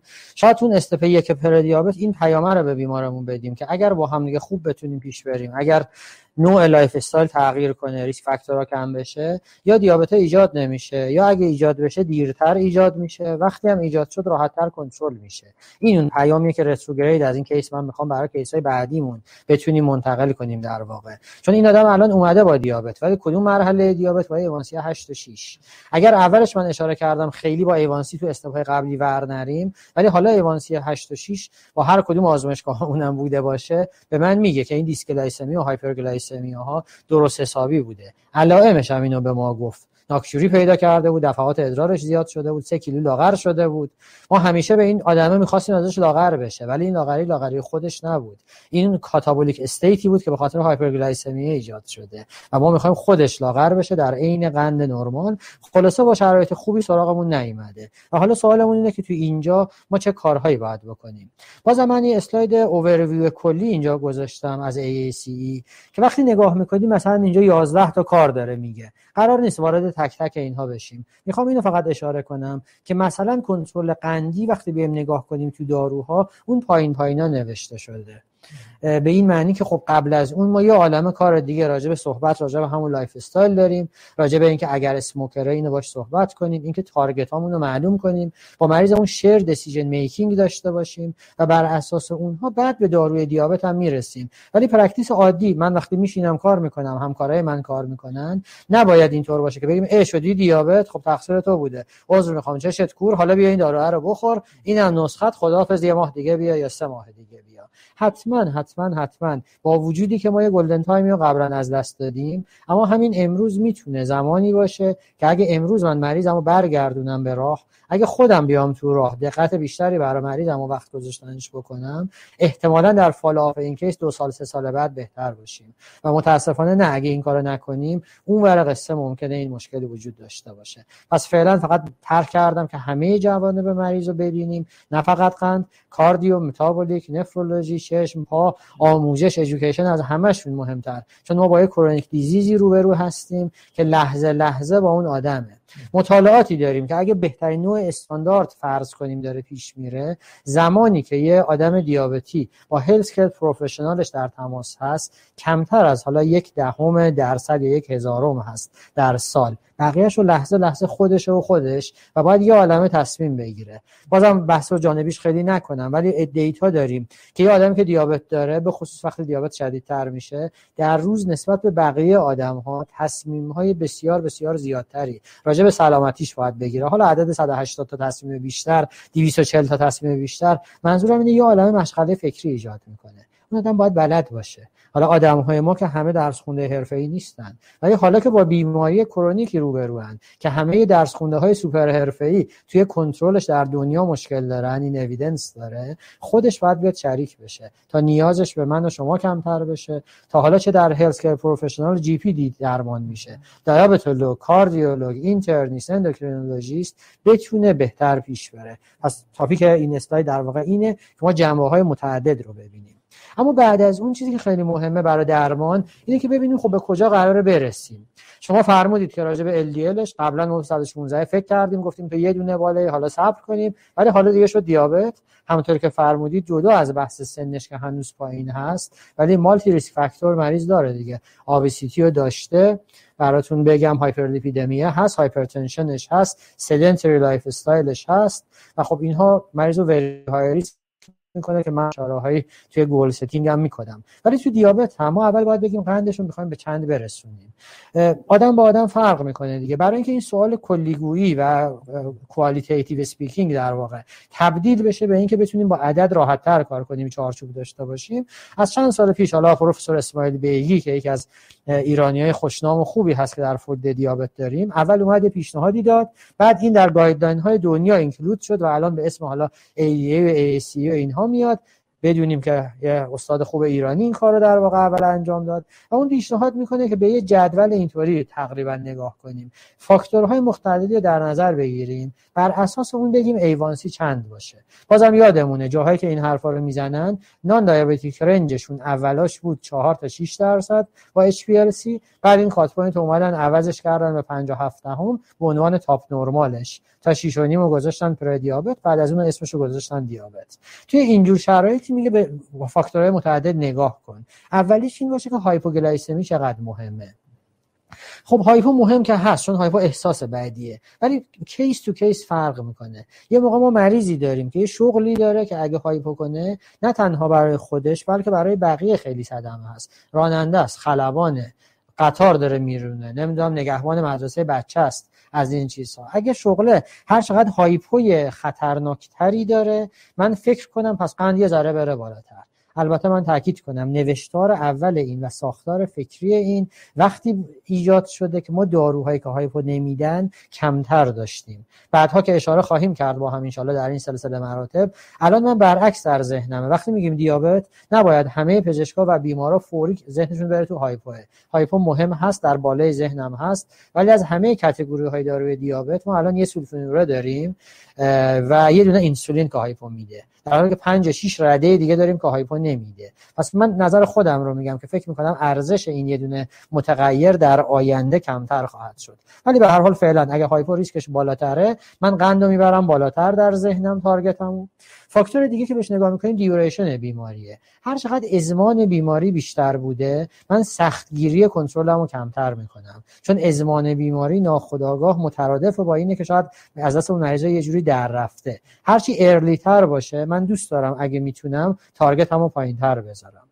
فاکتور دیگه که بهش نگاه کنم اینه که چقدر طول عمر داره. خب طول عمر هم به سن بستگی داره هم به اوضاع اون جامعه به صورت کلی که میانگین طول عمر چیه هم به بقیه بیماری ها اگر بیماری که به دست من رسیده متاسفانه یه stage چهار cancer breast ه ما حدسمون اینه که stage که طول عمر این بیشتر چه 6 ماه سال دو سال هست. خب من می‌خوام کنترلش بکنم که آینده جلوی کدوم عارضه رو بگیرم. متاسفانه به علت دیگه ای مریض از پا در خواهد اومد. پس life expectancy رو بهش نگاه می‌کنیم. با در نظر داشتن comorbidity ها همین comorbidity ها که اینجا به عنوان یه متغیر دیگه میاد یه جورایی با life expectancy ممکنه در کنار هم, هم قرار بگیرن. هر چقدر فکر می‌کنم comorbidity های بیشتری هست morbidity های بیشتر. و طول عمر کمتره. سختگیری قندی رو می‌برم کم می‌کنم سختگیری. A1C target ذهنم رو می‌برم بالاتر.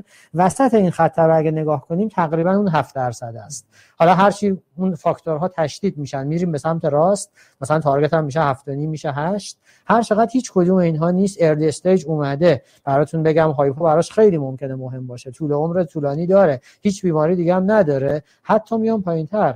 شیش و نیم. شاید یه روزی حرفمون عوض شد حتی بازم پایین تر و فاکتور آخر تو اینجا بحث قلبه که در آینده شاید بالاتر هم بره. باز هم به این من توجه می‌کنم که نوشتار این و فکر این فکر می‌کنم اول بار 2015 یا 16 دکتر اسماعیل بیگی اینو propose کرد و هنوز سینه به سینه ادامه پیدا کرده. اون موقع هنوز فکر prevention در قلب با داروهای جدیدتر کمتر بود و اینطور نوشتن و گفتن و تدریسش می‌کنیم که بله اگه قلب خیلی خبری هست تو سختگیری تو کمتر کن. ولی اگر ما صلاحی داشته باشیم که بتونه قلبی که خبری هم هست ACVD داشته مغزش داشته بتونیم برش گردونیم اون موقع بازم ارزش این یا نوع تفسیر این متغیر کمتر میشه فعلا این پنج تا به اصطلاح متغیر رو وقتی نگاه می‌کنیم تا حد زیادی غیر قابل دستکاری بودن قبلا. یعنی وقتی مریضی می‌بینیم دیابت داره من در اول session تو ذهن خودم باید همه اینا رو بیارم یک به یک بگم اوضاع مریضم تقریبا از نظر A1C کجاست. اما دو تا فاکتور دیگه هم داریم بهش دقت کنیم. دو تا فاکتوری که اینها می‌تونن modifiable باشن. ما می‌تونیم تغییرشون بدیم. دو تا فاکتور چی؟ یعنی که attitude خود بیماریه. که هر چقدر مریض من همکاری بهتری برای درمان داشته باشه چون attitude که یه چیز ذاتی غیر قابل تغییر نیست. یه موقع نمی‌دونه که اگه درمان بهتر بشه چی میشه. پس اگر ما با آموزش بتونیم همراهی همکاری تمایل و کمک اونو برای درمان بهتر کنم حالا می‌تونم ایوانسیشو بخوام بیارم پایین تر برعکس اگه مریضی داریم که ریجیده به هر دلیل حالا انواع دلیل ها می‌تونه باشه. و همکار خوبی نیست. اون موقع من هم جرأت برای اینکه بخوام قند بیارم پایینتر کمتر پیدا می‌کنم. تارگت هم میره بالاتر. و آخرین مورد که آخر گذاشتیمش ولی واقعا متاسفانه بسیار بسیار مهمه ریسورس ها هستن. ریسورس هایی که از نظر پولی خب خیلی مهمن. اگر بحث درمان میشه بحث هزینه در کنارشه. کی هزینهش رو میده؟ آیا بیمه داره نداره؟ اگه بیمه داره اوضاع بیمه چطوره؟ اقتصاد کشور چیه؟ ریسورس دارویی تامین تحریم همه این حرفایی که داریم می‌تونه جزء این بیاد. پس با مجموع متغیرها اول در ذهنم بگم ایوانسیم چنده. جنبندی اگه اشکال نداره اینجا رو بکنم. دکتر جاهد حالا یعنی خیلی متشکر من apply کنم به این مریض خاصمون. حالا ما در session های آینده patient profile های دیگه هم مطرح خواهیم کرد. بیمارانی که شاید مسنتر باشن بیمارانی که comorbidity های بیشتر دارن بیمارایی که event اصلا براشون اتفاق افتاده و فکر می‌کنم تنها راهی که ما هی بتونیم clinical judgment دقیقتری داشته باشیم که چه A1C می‌خوایم داشته باشیم اینجوری حاصل میشه که ما هی تمرین کنیم یعنی patient profile های بیشتری رو بتونیم ببینیم. ولی الان اینو بخوام به بیمار خودمون apply بکنم. ما الان یک خانم 45 ساله داریم که در حقیقت تقریبا یه دیابت جدید دارن. حالا درسته ما دو سال ندیدیم ولی بالاخره تو این فاصله دیابت جدید حساب میشه. و یعنی یکی یکی بخوایم الان در حقیقت بیایم. نگران ریسک hypoglycemia بیمار نیستیم. بیمار socioeconomy خوبی در زمینه که اصلا حالا ما داروی خاصی هم نداریم. می‌خواد hypo بده. طبیعتا بعید شما این مریض بخواید رو انسولین بذارین. و می‌دونم که بعیدم هست که بخواید از اول سولفونیل اوره برای بیمار شروع بکنید خیلی نگران نیستیم disease duration بیمار کوتاه. life expectancy خیلی خوبی دارن خوشبختانه حالا خیلی comorbidity زیادی به جهت vascular ندارن البته بیمار hypertension و دیسلیپیدمی دارن. فعلا vascular complication ی نداریم خوشبختانه. attitude بیمار امیدواریم که خوب باشه. تا اینجا خیلی البته خوب نبوده ولی امیدواریم که از این به بعد بتونیم اتیتود تاخیر بدیم. و حالا با توجه که حداقل بیمار خودش تو فارماس از نظر ریسورس می‌تونیم بالاخره تا حدودی مطمئن باشیم که بالاخره بیمار دسترسی داشته باشه می‌خوام میگم همه اینا رو بذاریم کنار. اگه با من نمی‌دونم من درست متوجه شم شما گل این بیمار رو می‌خواین هفت بذارین بلکه 6 و نیم. آره یعنی هفت یا پایین تر آره. As low as possible.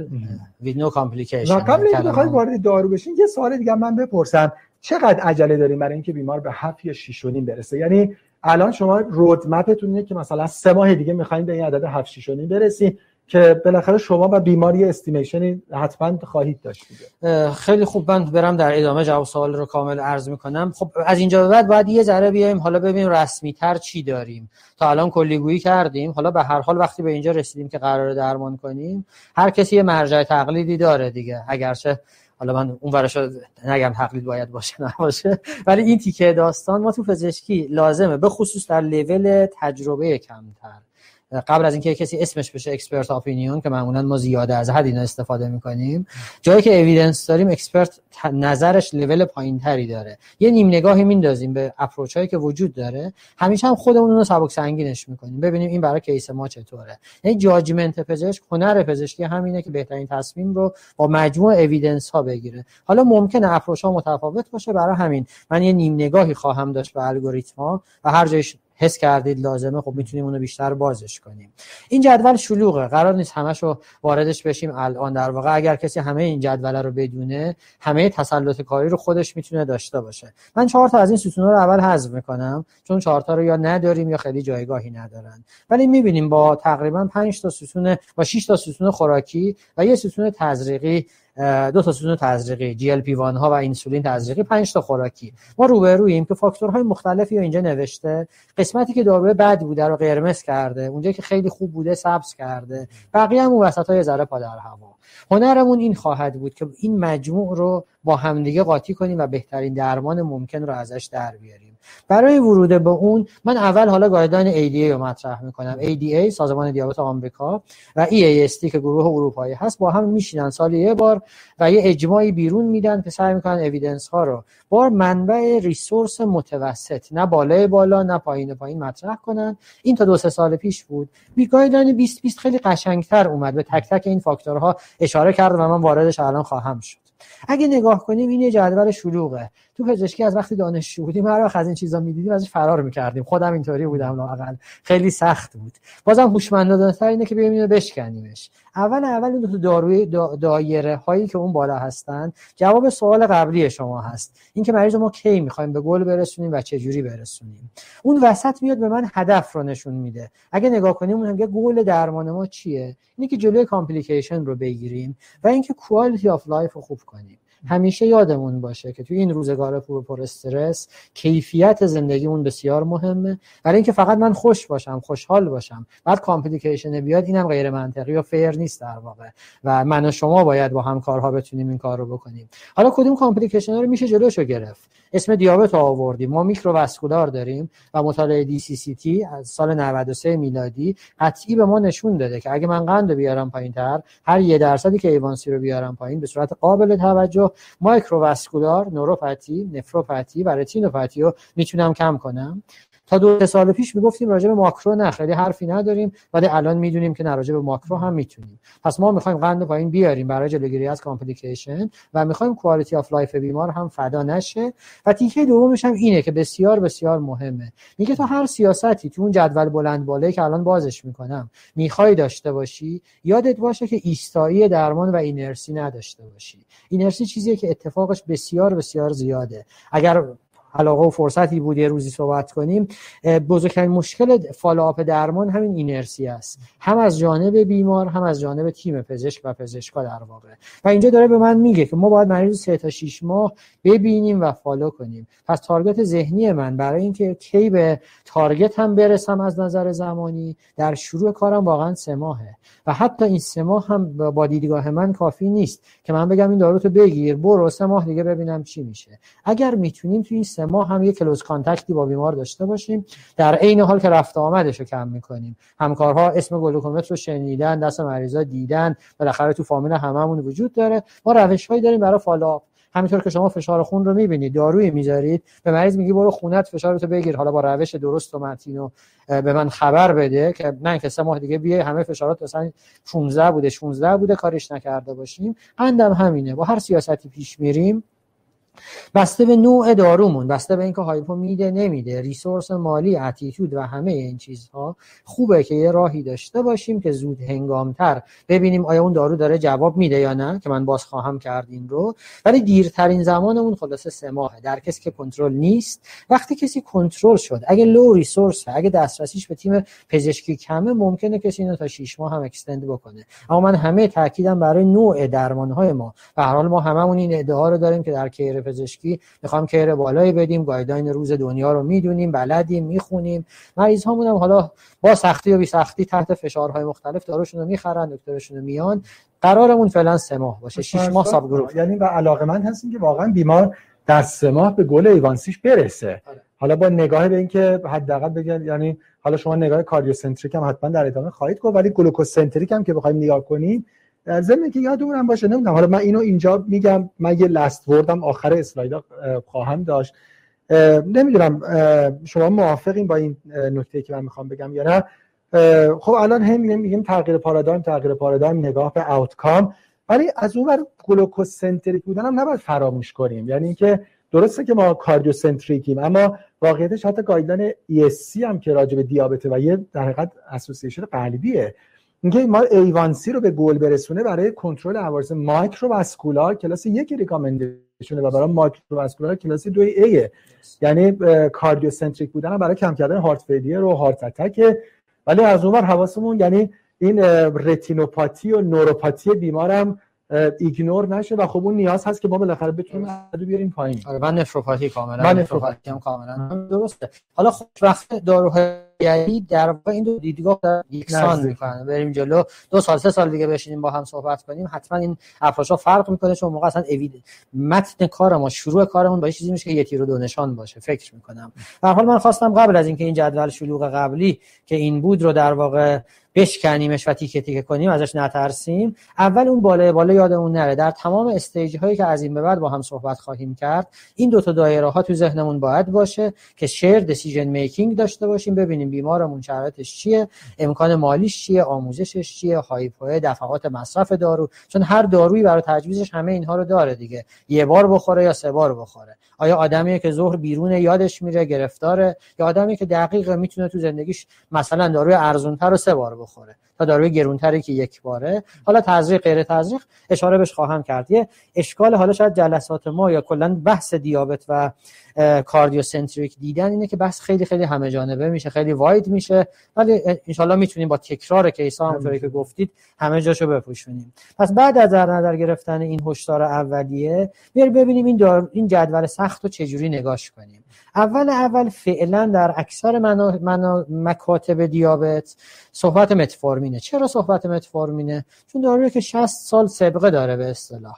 دارو سیفی بوده دارو بی سر بوده هایپو نمی‌داده چاق نمی‌کرده و نگرانی های کمی بوده. حالا بازم دیدیم شنیدیم که یه موقعی مریض ها میگن نکنه گوارش شما اذیت کنه. بعضیا یه روزی خوردن به یه دلیلی و اذیتشون کرده. اون reassurance دادن اول تو کار به نظرم خیلی مهمه. چون من قدم اول نوشتمش حالا ESC و اینها رو صحبت خواهیم کرد با هم دیگه. ولی اکثر مریض ها خواهی نخواهی متفورمین می‌گیرن اول کار. یادمون باشه که به مریض آموزشش هم بگیم که اگر بخواد GI اذیت کنه میشه از نوعهای آدم استفاده کنه که تحریک گوارشیش کمتره مثل slow release ها یا extended release ها که آرومتر کار می‌کنن. میشه دوز رو با پایینتر شروع کرد کم کم بردش بالا. البته under treatment هیچ وقت نباید بکنیم. ولی اصراری نداریم که حتما روز اول من باید هزار میلی گرم BID یعنی full dose متفورمین رو بدم. اگر مریض من GI upset ی داشته می‌تونم 500 بدم. دو روز سه روز یه هفته. می‌تونم بگم اول شبا بخور با شامت که اگر خواستید تهوع چیزی بده یه ذره اذیت کنه موقع خواب باشه. و کم کم که بعدا عادت می‌کنه در اغلب موارد. دوز رو کردش BID چون متفورمین عادی ما 24 ساعت کاور نمی‌کنن.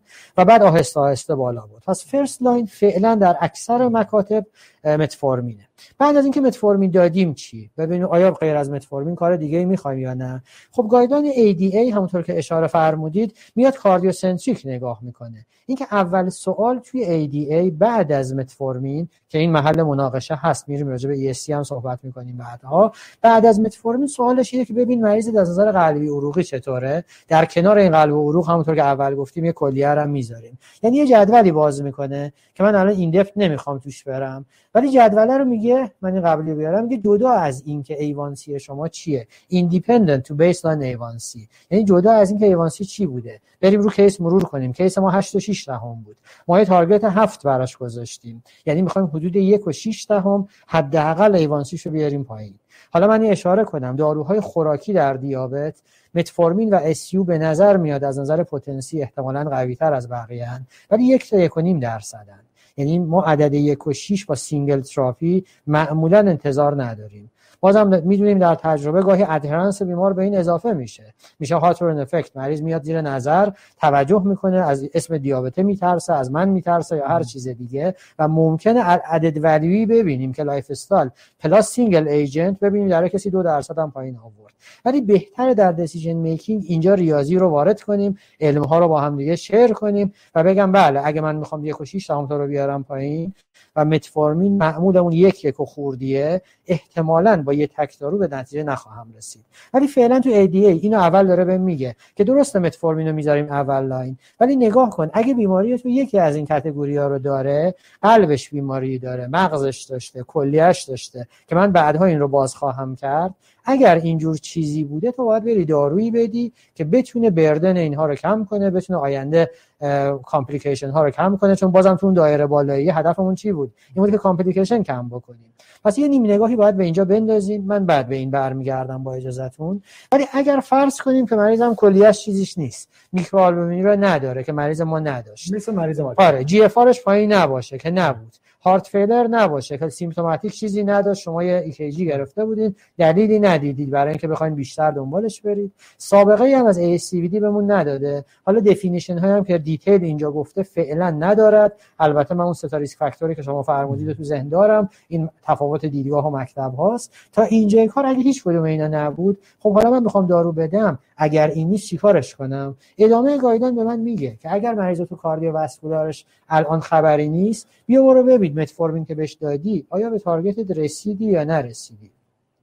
اگه رسیدیم که با همون متفورمین جلو بریم. full dose متفورمین 1000 میلی گرم BID. اما اگه نرسیدیم برای judgment ت بذار مریض نگاه کن ببین کیه. ممکنه مریض تو کسیه که همونطور که اول صحبت کردیم hypo براش خیلی مهمه. اگر hypo مهمه هر دارویی می‌خوای به متفورمین اضافه کن به شرط اینکه hypo نده. چی hypo می‌داد؟ یه سولفونیل‌اوره‌ها می‌داد. حالا رپاگلینید هم از همون خانواده تقریبا هست و یه اینسولین.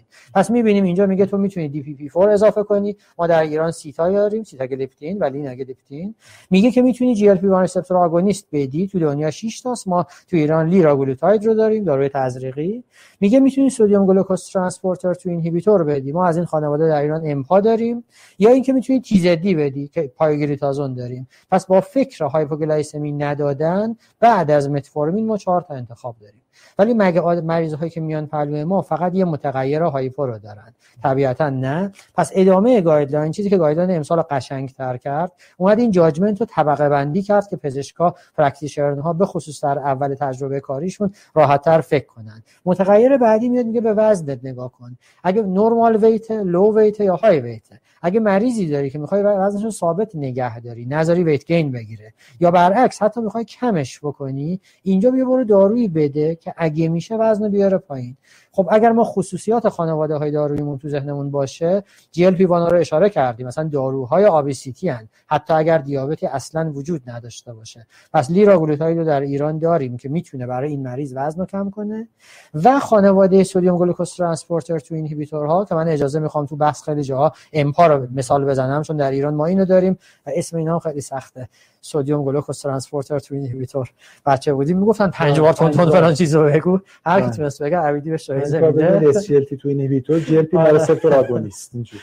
به هر حال توی خانواده ما امپا رو داریم میگه اگه می‌خوای مریض وزن کم کنه یا امپا بده یا لیرا. چرا؟ چون امپا حدود دو کیلو کاهش وزن میده و لیرا حدود 3 4 کیلو.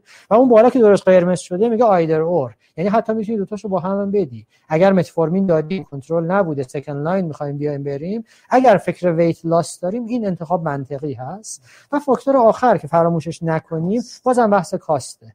و هر حال ما هممون می‌دونیم که شرایط اقتصادی الان سخته داره سختتر میشه. هممون می‌دونیم که وقتی مریض می‌بینیم مریض ها بیش از قبل به من به شما و همکارهای من راجع به کاست دارن میگن. یه استپرم اونورتر. مریض هایی داریم یه درمانی رو می‌گرفتن. یه کاست متوسطی داشته. حالا میاد من می‌بینم قندش به هم ریخته فشارش به هم ریخته چربیش به هم ریخته. وقتی این دپت میریم وقتی کیسه داروشون میریزیم بیرون هممون تجربه رو دیدیم که دارو مریض تغییر کرده. چرا؟ چون نتونسته هزینهشو بده. آدم های مسنتری که باز نشسته بوده بچه هاش کمکش می‌کردن برای دارو. حالا هزینه رفته بالاتر. حالا پوشش بیمه کمتر شده. حالا گیرش نمیاد. متاسفانه با هزینه بالاتر جای دیگه. و بعد ساده ترین مکانیزم اینه که روش نشه به من بگه. به همه ماها جنبه های مختلفی تو فکرمون تو برخوردمون داریم جنبه های فکری و انسانیمون و این رو من به تجربه چون دیدمش اینجا بیانش می‌کنم که یکی از قصه های poor control نبودن اینه که دارو رو با وجودی که مریض می‌دونه براش خوبه کم بشه پس وظیفه ماست که اگر قسمت های خوب guideline قسمت های علمی قشنگ شیکش رو بلدیم این ورش هم بلد باشیم که اگر resource مالی کمه اون موقع فکر کنم TZD ها در ایران حداقل هزینه بالایی ندارن و SU هم که حالا مثال گلیبنکلامید و گلیکلازاید که من اینجا اشاره کنم که اگر می‌خوایم سراغ اینها بیایم حالا فاکتورهای دیگر رو در نظر می‌گیریم. در همین کتگوری توی روها من گلیبنکلاماید دارم. پرمصرف در این داروی دیابت ایران بوده. متاسفانه هنوزم تا حد زیادی هست. ولی من گلیکلازایدم دارم. از یه خانوادن گلیکلازاید هفت برابر هایپوش کمتر از گلیبنکلامایده هر دو بیمن هر دو ایرانی هن. پس چرا من باید برم سراغ گلیبنکلاماید پیام بالینی که من دوستش دارم تو این سشن ها همیشه. لطفا به بیمارها گلیبنکلاماید ندهیم.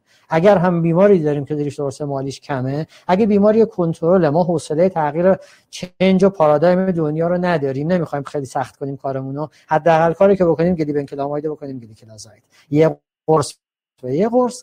من خیلی دیتیل وارد در نشم اجازه بدین. آره خیلی متشکرم. می‌دونم که ESC رو گذاشتین برای step بعد. من به عنوان trainee اگه موافقین با نکاتی که شما گفتین اجازه بدین practice شما رو حدس بزنم. و بعد شما ببینید آیا اگه بیمار شما بود این کارو می‌کردین یا نه. چون به قول شما خب guideline یه خود دست رو باز می‌ذاره که بالاخره practice بتونه در حقیقت بر اساس شرایط مختلف بهترین تصمیم برای بیمار بگیره. من بخوام صحبت شما رو جمع‌بندی بکنم. بعد کارمون یه مانسی 8 و 6 دارم فعلا ASCVD heart failure و CKD ندارن. دوست داریم یک و شیش تا هم حداقل بیاریم پایین به هفت برسونیم. حدس practical شما اینه که بعید متفورمین به تنهایی بتونه این کار رو کنه یک متفورمین رو می‌گیرن. شما نهایتا می‌خواین به دو گرم برسونید و میگین من بعید می‌دونم که این برسه به هفت. با این مگه اینکه بیمار دیگه خیلی همت کنه در risk factor اش. پس ترجیح میدین که یه داروی دیگه همینجا به ما اضافه کنید که بتونید سه تا 6 ماه به گلتون برسین. حالا ببینیم چه داروی اضافه بکنیم. concern ی که برای این بیمار وجود داره weight شه. و اگه مشکلی با در حقیقت بحث هزینه نداشته باشیم یا لیراگلوتاید حالا منم اسم مولکول بگم چون تو ایران اینا available داریم یا امپاگلیفلوزین حالا از دسته GLP receptor agonist و SGLT2 inhibitor ها اگه بخواید نگاهتون به weight gain باشه و اینکه وزن مریض رو کم بکنه خب طبیعتا شما میرید بیشتر به سمت GLP agonist و حالا مشخصا تو ایران لیراگلوتاید مشکلی که باش خواهید داشت بحث قیمتش خواهد بود و بحث injection ش. اگه مریض با اینا خود مشکل باشه بخواد بره به سمت قرص میریم به سمت امپاگلیفلوزین بالاخره کمک می‌کنه قندش بیاد پایین. یه نگاه cardiocentric هم داشتین اگه ما تو این دسته ها نتونه حرکت بکنه حداقلش میریم یکی از DPP4 inhibitor ها یعنی حالا مثلا ترکیب می‌کنیم با سیتاگلیپتین یا لیناگلیپتین. ترجیحاً بشه اینا رو خود با هم ترکیبش هم کرد از فیکسوسکا یعنی از polypill ها. بشه استفاده کرد. اگرم بیمار خیلی دیگه مشکل کاست داشته باشه که به درستی فرمودین این هنر ماست که اینو استیمیت کنیم. مریض واقعا ممکن روش نشه. ما میگه دکتر من که نمی‌دونم مثلا ماهی اینقدر هزار تومان قرص تهیه کنم. بالاخره سوشو اکونومی بیمار رو ما باید حدس بزنیم. اگه ببینیم بیمار نمی‌خواد قرص بخره و بعد دوباره سه ماه شش ماه دیگه می‌خواد برگرده پیش ما با ایوانسی 8 نهایتا حداقل بریم سراغ اورها ترکیب کنیم و اونم با گلیکلازاید نمی‌دونم این آره جمع‌بندی خیلی خوبیه در واقع. مفهوم و ذات و روح guideline هم همینه که ما هنرمون همین بشه. این این نکات رو با هم دیگه استنتاج کنیم. اینکه اولش گفتیم target A1C رو معلوم کنیم برای همین بود.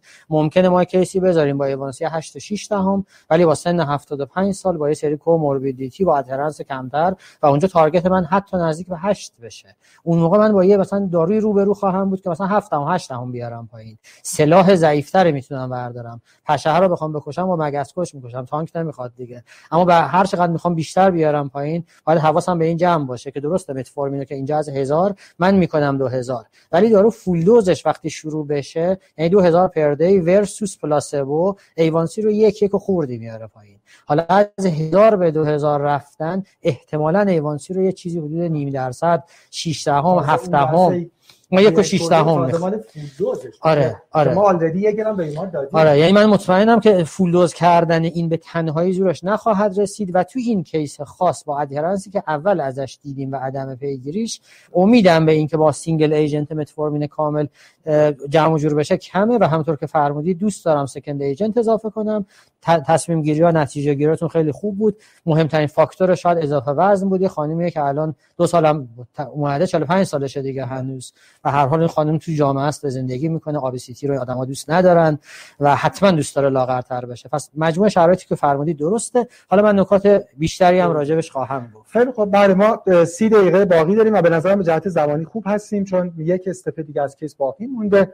خیلی متشکرم. ما خب به بیمار حالا practice ی که انجام شده متفورمینشون up-titrate کردن. کردن دو گرم هزار میلی گرم BID با توجه به اینکه برای بیمار هولتر فشار خون انجام دادن و confirm کرده که بیمار در stage دو hypertension ه به ترکیب 5 160 والزارتان آملودیپین یه دیورتیک اضافه شده. به خوبی به نظرم انتخاب بسیار خوبی. اینداپاماید یک میلی گرم daily اضافه شده. ما ترجیح داریم این روزا که بیمار thiazide-like بگیره.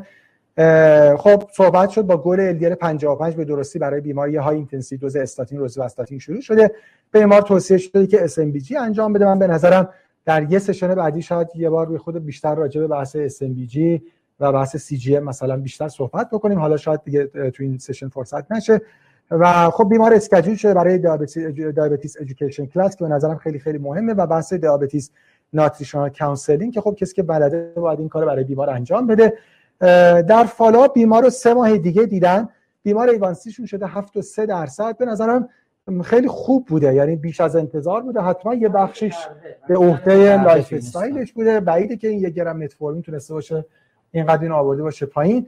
و اینجا برای بیمار additional therapy انجام ندادن که خب فکر می‌کنم که با توضیحاتی که فرمودین یه malpractice ه نباید بیمار رها می‌شده هفت و سم بالاخره برای این بیمار زیاده. حیفه الان خانم 45 ساله هنوز هیچ عارضه برای بیمار انجام نشده. خوب بود که واقعا تلاش می‌شد به این هفت و شیش برسه. متاسفانه دوباره بیمار سه سال بعد داره follow میشه. حالا شاید این مثلا کسی دیگه دیده یا هر چیزی نمی‌دونیم به هر صورت. در این کلینیک بیمار سه سال بعد داره ویزیت میشه. حالا خانم 48 سالشونه و برای follow-up اومدن. الان بیمار حالت بالاخره یه خود گزگز کردن توی انگشتان پاشون اونو که انگشتا دارن. خودشون میگن که صبحها قند ناشتاشون بوده 160 190 و یه بعد از ظهر قندشون بوده 200 240 خودشون SMBG کرده بودن. علائم hypoglycemic نداشتن در physical exam BMI همچنان 32 هست.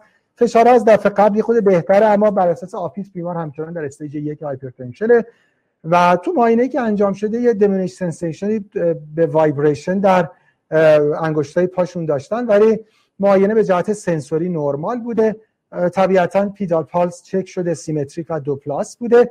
داروهای بیمار رو الان مرور کنیم. یه والزارتان آملودیپین 165 داریم. اینداپاماید 1 متفورمین 2 گرم و روزواستاتین بیست یه اشاره من اینجا فقط کوتاه بکنم که چرا آسپرین برای بیمار شروع نشده. این بیمار already بر اساس guideline ESC بیمار very high risk دیابت به اضافه سه تا risk factor بر اساس guideline ESC همکارا خوب می‌دونن با یک کلاس دوی B recommendation می‌شد آسپرین به بیمار داد. ولی may be considered بوده. به نظرم اینکه ندادنم خیلی اشکالی نداشته. یه کار خوبی که برای بیمار می‌تونستن بکنن این که تکلیف روشن کنن از risk modifier ها استفاده می‌کردن. مثلا می‌تونستن ماری سونوگرافی کاروتید بکنن یا بیمار رو ankle brachial index بکنن یا حتی یک calcium score برای بیمار چک کنن از این نظر که آیا بیمار burden آتروسکلروز داره یا نداره و اگه burden آتروسکلروز داشت با خیال راحت به بیمار آسپرین می‌دادن. به هر صورت برای بیمار آسپرین برای primary prevention استفاده نشده و lab test ای بیمار آی تو جاد الان بیماری A1C 8 و 1 دارن؟ با رفته بالاتر FPG 212 الکترولیتا نرمال کراتینین 9 تمام liver enzyme نرمال.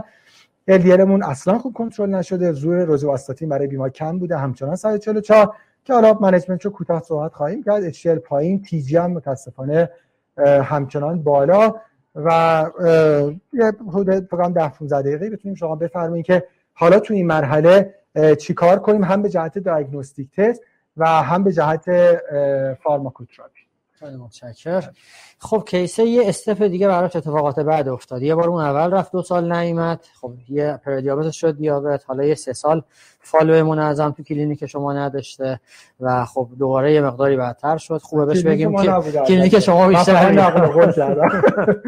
آره یه ذره باید بهتر زیر نظر باشه. شاید دوباره همونطور که من گفتم این مریض اگه دوباره بیاد حال خودم اون بالای پرونده poor follow-up می‌ذارم حالا اهمیت این بیشتره. جدا از بحث مزاحمون حتما باید با مریض راجع به این وقت بذاریم صحبت کنیم. و الا میره سه سال دیگه میاد با اتفاقات بدتر. اگه الان pedal pulse ش خوبه با این نوروپاتی اومده این آدم high risk کاملا هست برای اینکه با diabetic foot بیاد یه موقع سراغ من. اضافه وزن که داره. احتمالا joint هاش بالاخره DJD های خواهند داشت. احساسش هم که کمه قنده که بده.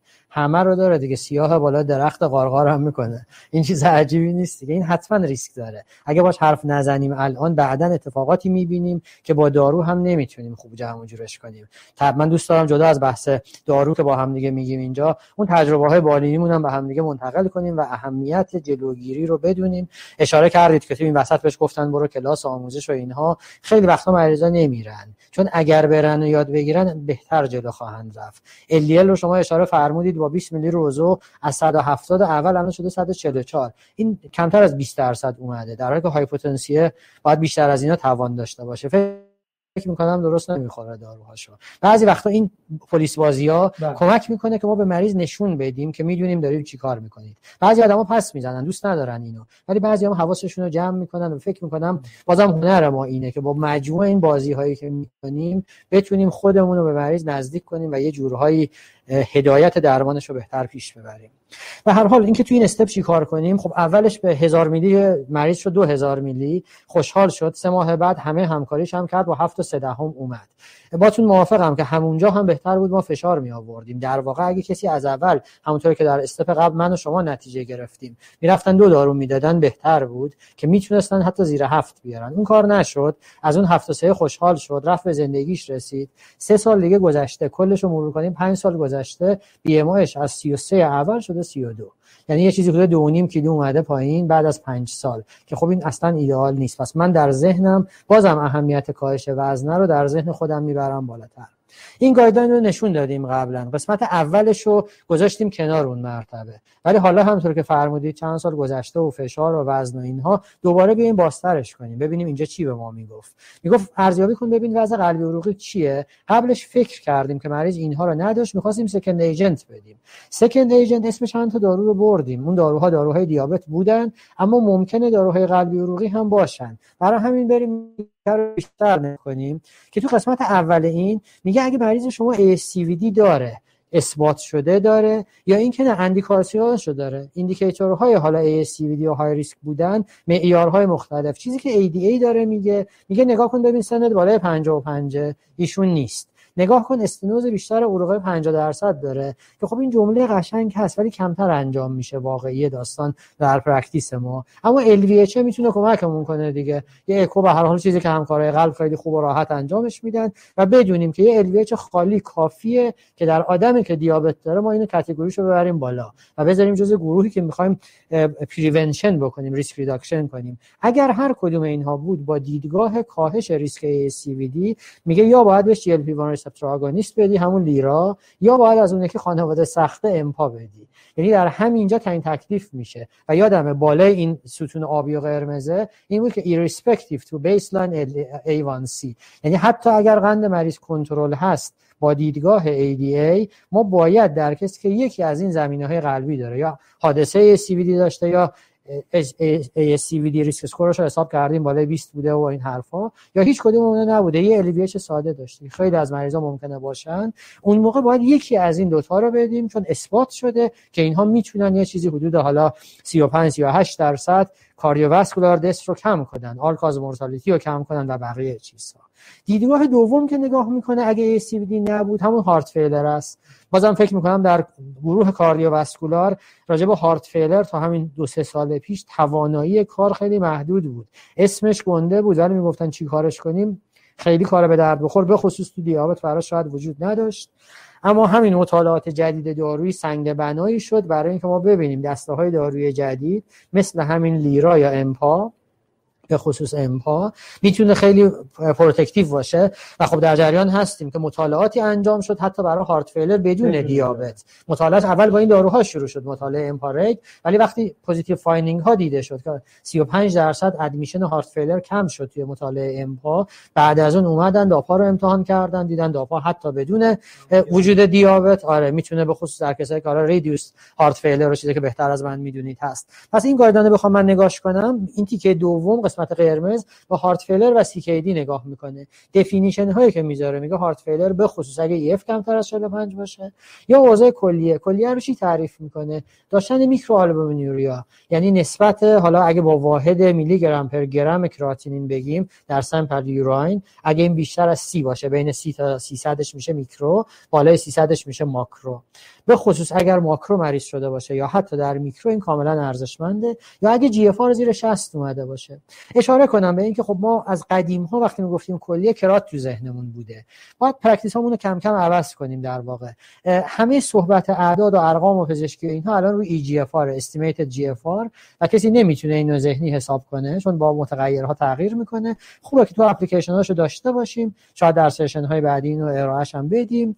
که اگر GFR زیر شصته که بسیاری از دیابتی ها بعد از سن 40 45 حتی با یک کراتین 9 دهم یک. اگه بریم حساب کنیم می‌بینیم GFR زیر 3 زیر 60 هست یعنی stage 3 CKD شده. و اینجا داره به ما میگه که اگه stage 3 شدی زیر 60 اومده جزء گروه high risk از این دیدگاه میشی. و حالا فرق این با ستون قبلیه اینه که اگه با heart failure یا CKD داریم فکر می‌کنیم اینجا امپا بالاتره. یعنی sodium glucose transporter two inhibitor ها بالاترن. اگر نشد بدیم یا اگه دادیم جواب نگرفتیم. قرار follow ش کنیم دیگه. حالا step دو GLP-1 receptor agonist ا بازم لیرا. ولی بازم کنار هم تا حد زیادی تو این آدم high risk ا می‌بینیم این دو تا خانواده رو داریم. این البته حواسمون به GFR خیلی پایین هست. آره GFR زیر سی اشاره بهش خواهم کرد. این قسمت اول guideline که من باز نکرده بودم دیدگاه guideline ADA بود. از سال 2018 به بعد این اومد در این guideline implement شد و کم کم داره پررنگتر میشه. خب من خوشحال هستم که گروه قلب تو این مورد اومد جلوتر حتی. guideline ESC که شما بهش به خوبی اشاره کردید که حالا یه سال پیش اومد بیرون. قبل اینکه وارد خود guideline بشیم تعاریف رو نگاه کنیم. لازمه. برای خودمون بدونیم اگه میگیم moderate severe و very severe اینا کیا هستن. گروه کمی از آدمایی که دیابت دارن جز moderate risk من کلمه‌مو دارم با moderate شروع می‌کنم. یعنی مثلا ما mild risk ی نداریم. از نظر ASCVD در آینده. ذات تشخیص دیابت یعنی تو ریسک داری. حالا می‌خوایم فقط ببینیم categorization ش چه جوری باشه. این تقسیم بندی که حالا دکتر مارکس انجام داده بود خوشبختانه ما ایشون رو یه ماه ماه و نیم پیش توی وبینار داشتیم با هم دیگه راجع به داروی لیرا. این تقسیم بندی ایشون انجام داد. بعد guideline ESC رو implement کرد در واقع کار ایشون رو. طراحی قشنگی داره. آدم moderate ا کیان؟ کسانی که دیابت نوع یک دارن با زیر 35 با ازمان کمتر از 10 سال. هیچ risk factor دیگه ای ندارن. نه چاقن نه سیگار می‌کشن نه فشار دارن نه فک فامیلشون چیزیشون شده. یا تایپ 2 که زیر 55 و هیچ کدوم اینها نیست و end organ damage هم نداره. بازم اگه فکر کنیم مریضا کمی می‌بینیم. کسایی که شما می‌بینید که همشون hypertensive بودن اومدن اونور دیگه یا ASCVD داشتن. پس عملا که فکر کنیم در گروه بیمارهای دیابتی که به کاردیولوژیست ها مراجعه می‌کنن تقریبا این category رو نخواهید دید. من کار غددم هم که بعضی وقتا early stage می‌بینم بازم اگه حساب کنم تو مریضام شاید در 15 درصدشون واقعا تو این category باشن. بقیه یا میرن میشن high یا میشن very high. high کیا هستن؟ کسانی که ازمان بیش از 10 سال دارن یا اینکه بدون اینکه end organ damage باشه یکی از risk factor های دیگر رو دارن. یا hypertension دارن سیگار می‌کشن چاقن و اینها. و very high risk ا کیان؟ اونایی که یا CVD دارن established یا حادثه داشتن یا یه end organ damage دارن. یا هیچ کدوم اینا رو ندارن. سه تا ریسک فاکتور دارن. بازم مثل همین بیمار ما. این آدم از روز اولی که از پردیابت وارد دیابت شد این قصه رو داشت. البته ما الان 5 سال 6 سال فالوش کردیم. اگه فیلمو برگردونیم. عقب سه چهار سال پیش این حرفا نبود. یعنی پزشکای اون موقعش اشتباه نکردن. ولی خب یاد بگیریم اگه امروز این مریض رو دیدیم بهتره از همون اول تو ذهنمون باشه که این آدم وری های ریسکه و کار قشنگی که پروفسور مارکس کرد این بود که اومد سعی کرد این دانسته رو تر... ترکیب کنه با پلن درمانی ما. کی گفته باید متفورمین حتما اول باشه؟ متفورمین جایی بذاریم اول بگیم 60 سال سابقه داری که خبری توش نبوده. پس پیشنهاد کرد که برای گروه moderate risk داروی من بیاد بشه متفورمین اوندی خط اول من. اما در دو گروه دیگه چه اونی که single risk factor داره و میشه moderate میشه high risk چه اونی که multiple risk factor داره ASCVD یعنی high risk و very high risk پیشنهاد اول این بود که به اینها دارویی بدیم که بتونیم prevention داشته باشیم براشون. حالا چه primary چه secondary prevention و اینجا دیگه بازم یا باید امپا باشه یا باید لیرا باشه. این پروپوزال اولی بود که حالا ایشون مطرحش کرد. بعد چرا باز فرق ADA و ESC رو بخوام بگم. نگاه ADA بیشتر به این دو دارو نگاه secondary prevention ه یعنی نهایتا می‌گفت تازه LVH که LVH هم یعنی end organ damage و نگاه ADA حالا نگاه primary آره آره یعنی دعوا تو خط اول است که خط اول آیا متفورمین باشد یا نباشد؟ البته این چالش بزرگ دنیاست چون متفورمین به هر حال اینقدر خوب عمل کرده مثل یه آدمی که 60 سال برای یکی کار کرده صادقانه و خوب. به این راحتی کسی کنارش نمی‌ذاره چون جوون سر حال تر اومده. ولی نمیشه اون کرم ازش قفلت کرد.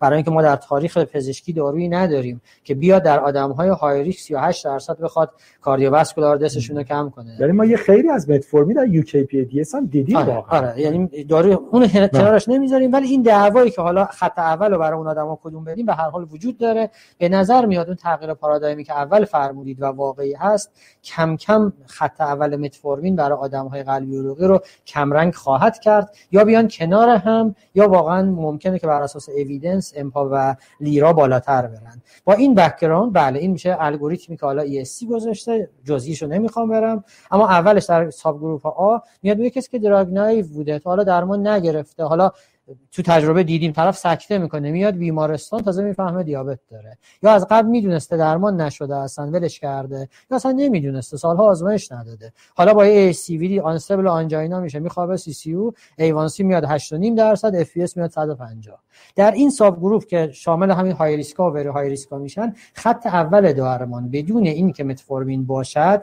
یعنی چه دادی چه ندادی میشه یا امپا یا میشه لیرا و اگر اونها رو داده بودی حالا پلاس به این متفورمین رو اد می‌کنی. تغییر شیفت پارادایم الگوریتم این بوده و اگر حالا این دراگ نایوه و ACVD ندارد سمت راست قسمت زرده همون مثل قدیم متفورمین بده. در این سمت شب پنل بی هم میاد میگه دیابتی بوده. حالا متفورمین هم می‌گرفته. حالا ACVD اینجا این همون ADA فرقی نمی‌کنه. در خط دو میگه یا لیرا رو بده یا امپا البته اینجا بحث نفرو خب تو این تیکه کمتر هست چون گایدان گایدان قلبیه. با در نظر گرفتن این عملا ما توی صحبت که امروز با هم داشتیم چه وقتی به عنوان یه داروی دیابت فکر کردیم به اون داروها. یعنی فرض کردیم ASCVD نباشد. به اینجا رسیدیم این آدم چاقه می‌خواد وزن کم کنه و hypo رو دوست نداره. تلاقی همه اون box های دارویی که اسم ازش بردیم و رد شدیم می‌شد امپا لیرا. که برای اینکه hypo ندهد برای اینکه لاغرش بکنه. حالا دو کیلو versus 4 کیلو تزریق versus خوراکی. این سواله میاد بالاخره کدومش رو بدیم؟ توی همه اینا کدومو بدم به قول معروف؟ من برای جواب دادن به این یه جدولی رو تو ذهن خودم در واقع میام طراحی می‌کنم. هم واقعا همه رو میشه داد. یعنی دو تا رو میشه با هم ترکیب آره آیدر اور کاملا این درسته. شاید برگردیم به کیس. یه موقع این اومد با ایوانسی 8 و 6 دهم. ما با هم حرف زدیم که می‌خوایم 1 و 6 دهم بیاریم پایین. من فکر کردم اگه متفورمین هزارش رو بکنم 2000 احتمالاً 5 دهم 6 دهم 7 دهم میارم پایین. حدود 8 دهم تا یک درصد دیگه میموند برای یه چیز دیگه. اگر اونجا من بین این دوتا می‌خواستم نگاه کنم خب داروی لیرا داروی تزریقیه که A1C رو بیشتر میاره پایین. حدود یک یک درصد. وزن رو هم بیشتر میاره پایین. پس با این target کار قشنگیه. ولی اگر یه کسی رو می‌خوام نیم درصد A1C ش رو با second agent بیارم پایین هر داروی خوراکی می‌تواند این کار رو بکنه. در واقع distinction GLP 1 agonist ا از بقیه داروها در second line بعد از متفورمین جاییه که من potency رو بالای یک درصد می‌خوام. اینجا یه ذره شاید فرق بکنه. و الا هر داروی دیگه بدیم سولفونیل‌اوره اضافه کنیم TZD بدیم. DPP 4 لینا بدیم سیتا بدیم همشون می‌تونن پلاسمت فورمین.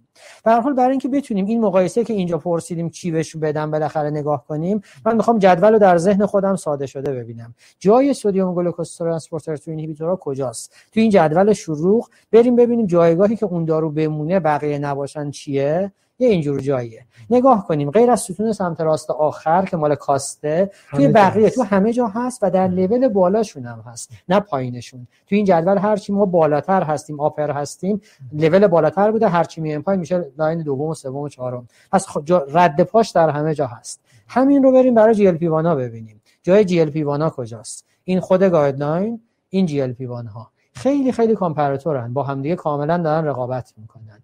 پس حالا که اگه اینجوریه این سوالی که بالاخره کدومش رو بدم و چجوری پاسخ بدیم؟ من می‌خوام جمع‌بندی که همکارها از session امروزمون داشته باشن اگر موافق باشن نوع فکر و طراحی من اینه که نگاه کنیم به توانایی هر دارو. ببینیم از نظر ease of use که همیشه برای adherence مهمه خب لیرا sub-Q injection ه و امپا خوراکیه. اکثر آدم ها ترجیحشون روی قرص خوراکیه. ولی من اشاره می‌کنم ممکنه ما یه روزی داروی سماگلوتاید داشته باشیم. GLP receptor agonist ی که once weekly ه و ممکنه آدمی داشته باشیم once weekly براش راحت باشه از قرص خوردن هر روز. اما فعلا در حضور داروی امپا و لیرا فکر می‌کنم که superiority از نظر ease of use به نفع امپا هست.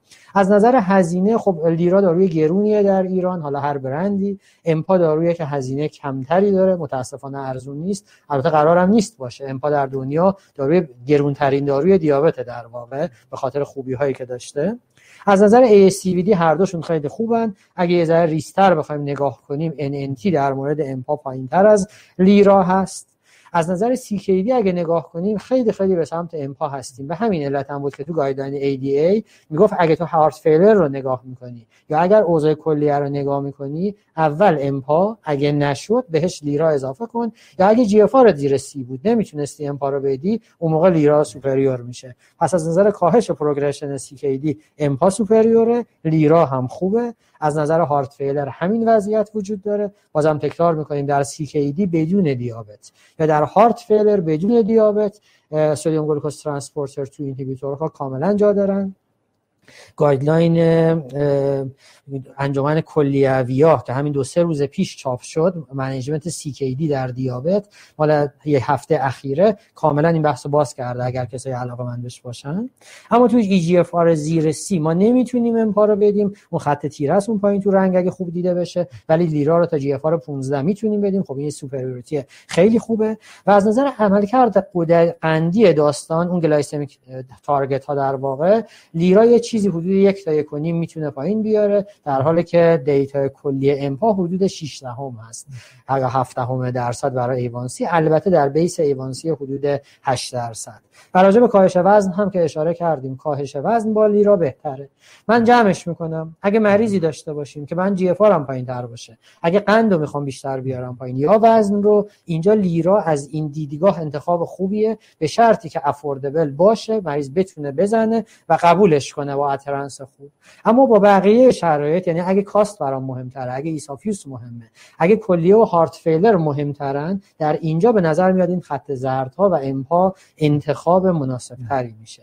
در واقع من می‌خوام اسلاید آخر خودم این باشه که ما ما امروز از این سری داروها با هم صحبت کردیم. یک case نمونه رو آوردیم 5 سال 6 سال follow کردیم. نقطه نظر خودمون رو گفتیم. ولی وقتی میشینیم دارو بدیم یادمون باشه هر دارو خصوصیات متعدد داره. به نظرم effect ش رو باید ببینیم safety ش رو ببینیم. side effect چی داره؟ مریضا نگران side effect ن غیر از قند این داروی دیابت بقیه جاها چی کار می‌کنه؟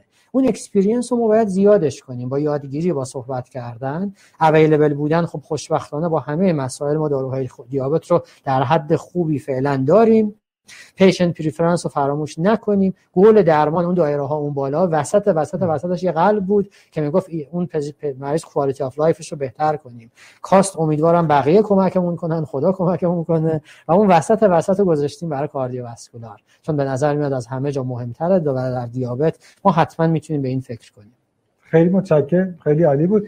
من فقط ببخشید خیلی متشکرم. جمع‌بندی case رو داشته باشیم. حالا ببینیم این آخر آیا malpractice ی بوده یا نه تو این دو سه دقیقه پایانی. طبیعتا به نظرم به خوبی برای مریض یه ACR چک شده که خب حالا دیگه ACR بیمار بالاست. یعنی با این در حقیقت واحد اروپایی 76 میلی گرم per میلی تقریبا معادل مثلا 76 بیمار دیگه در category micro بیشتر به ما اثبات کرد که بیمار very high risk حالا دیگه دیابتشون تا end-organ damage داده.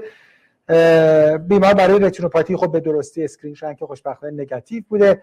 برای بیمار ABI انجام شده. به نظرم کار درستی بوده به جهت اینکه بیمار symptomatic بود اصلا. یعنی بالاخره یه احساس ناخوشایندی تو پاشون داشت. ضمن اینکه بیمار فعلا به جهت گایدلاین های قلبی با این همه risk factor حتی indication screening به جهت peripheral artery disease هم هنوز دارن.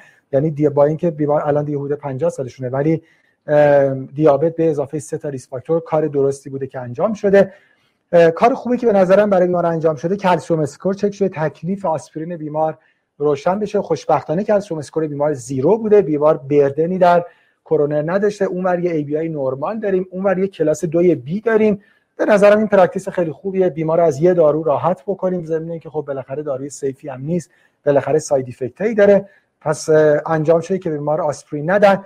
نهایتا نمی‌دونم چقدر موافق هستید یا نه. خب اولا که فشار بیمار بر اساس home blood pressure monitoring همچنان بالا بوده یعنی به گل 130 رو 80 نرسیده بوده. والزارتان آملودیپین بیمار up-titrate کردن به 160 یعنی 5 تا آملودیپین رو افزایش دادن. اینداپاماید هم که یک و نیم daily می‌گیره. بیمار اصلا در گل نبود علیرغم اینکه high intensity dose استاتین می‌گیره. برای بیمار ازتیمایب 10 میلی گرم daily اضافه شده. یادم باشه که این کلاس یک recommendation ه. و حتی اگه بیمار با اینم به گل ما نرسه این بیمار very high risk ه باز با class of recommendation یک indication داره که PCSK9 inhibitor بگیره حواسمون باشه که اینا رو خوب tight باید کنترل کنیم. اما بحث داروی دیابت بیمار که موضوع اصلیمون بود خب بیمار دو گرم متفورمین می‌گرفتن. الان صحبت شد که خب بیمار یکی از این دو دسته دارو رو بگیره. شاید با توجه CKD که خب بیمار پیدا کرده بود می‌رفتیم یه خورده به سمت SGLT2 inhibitor ها یعنی بحث امپاگلیفلوزین. از یه طرف از نظر وزن می‌رفتیم یه خورده به سمت لیراگلوتاید به جهت خب ایزاویوز و شاید cost باز می‌رفتیم به سمت امپاگلیفلوزین نکته که شما فرمودین حتی بر اساس guideline ESC فلش بک بخوایم بزنیم حتی ما در پله قبلا می‌تونستیم برای بیمار حتی حالا بیمار که رو متفورمین بود ولی نگاهمون خیلی زودتر به یکی از این دو دارو باشه. در صورت با توجه به خب بعیده که با 10 میلی گرم امپاگلیفلوزین بخواد کنترل بشه ترکیب کردن با لیناگلیپتین. 10 5 موافق هستین یا تو جای با آره combination خوبه از این نظر که adherence رو می‌بره بالا. خب من practical م چند تا نکته کوچیک رو بگم. فکر می‌کنم فرصت زیادی ندارم. یه دقیقه. آره اگر می‌خوایم امپا به کسی بدیم چون تو این case گفتیم یا امپا یا لیرا رو باید داد با هر نوع مکتبی که فکر کنیم. حالا اگر لیرا می‌دادیم تک تزریق می‌شد وزن بیشتر میومد پایین ولی اون protection کلیویه کم رنگتر می‌شد. البته اینم اشاره کنم ما ارزیابی اون روی microalbuminuria در واقع باید بیشتر تاکید اول روی کنترل قند باشه. وقتی قند بالاست ممکنه با خود کنترل قند و کنترل فشار که دوتاش بد بوده ممکنه جدا از اینکه داروی قندش چی باشه اون microalbuminuria کنترل بشه. یعنی در ذهن من اگر این مریض می‌تونست لیرا بگیره اشکالی نداشت. می‌تونست متفورمین plus لیرا قندش جمع می‌شد وزنش هم میومد پایین. دو تا دارو هم بود. ولی خب ease of use و همه اینایی که گفتیم به اینجا رسید که نتونست لیرا بگیره امپا خواست بگیره. حالا یادم باشه اگه امپا میدم با اینکه امپا دارو خوبیه ولی بدونم امپا 8 دهم 6 دهم 7 دهم میاره پایین. و من کجا بودم؟ 8 و 1 حداقل یک و یک می‌خوام بیارمش پایین. پس اینجا یه agent دادن کافی نیست. agent دوم بدم. چی بدم؟ چیزی که hypo نده چاق نکنه. چی داریم hypo نده چاق نکنه؟ دارویی که مونده DPP-4 مونده. کدوم DPP-4 رو بدم؟ سیتا دارم لینا دارم. فرقاشون با هم چیه؟ لینا از نظر GFR آزاد آزاده. سیتا باید حسابش کنیم نه اینکه ممنوعیت داشته باشه. مقدار مرزون آره قصه اصلی تو کشور ما الان اینه. الان در ایران سیتا گرونتر از لیناست پس من ترجیح هم میره روی لینا به هر حال چه این مریض medical director باشد چه نباشد من ترجیح داریم آره polypill ش هم داریم combination فقط دوز امپا رو در شروع ده انتخاب می‌کنیم. اگر به نتیجه نرسیدیم 25 رو امتحان می‌کنیم. معلوم نیست. یعنی اثر اینجا برخلاف داروهای دیگه خطی نیست. نه که شروعمون با ده لینا هم که دوزش fix 5 combine هم با هم شده شده یه قرص که دیگه راحت ترین کار باشه. و این combination با هم می‌تونه حدود 1.5 درصد A1C رو پایین بیاره. من تقریبا از نظر فکری مطمئنم که یک و یک دهم زورم خواهد رسید. خیلی خوب خیلی عالی. پس انتخاب خوبی بوده و نکته ای که چند بار راجبش تاکید شد این که دوباره تاکید روی dietary exercise و lifestyle modification همراه با اهمیت pharmacotherapy و اینکه ما در این موارد به بیمار کمک کنیم. خیلی متشکرم دکتر جاید اسلاید آخر.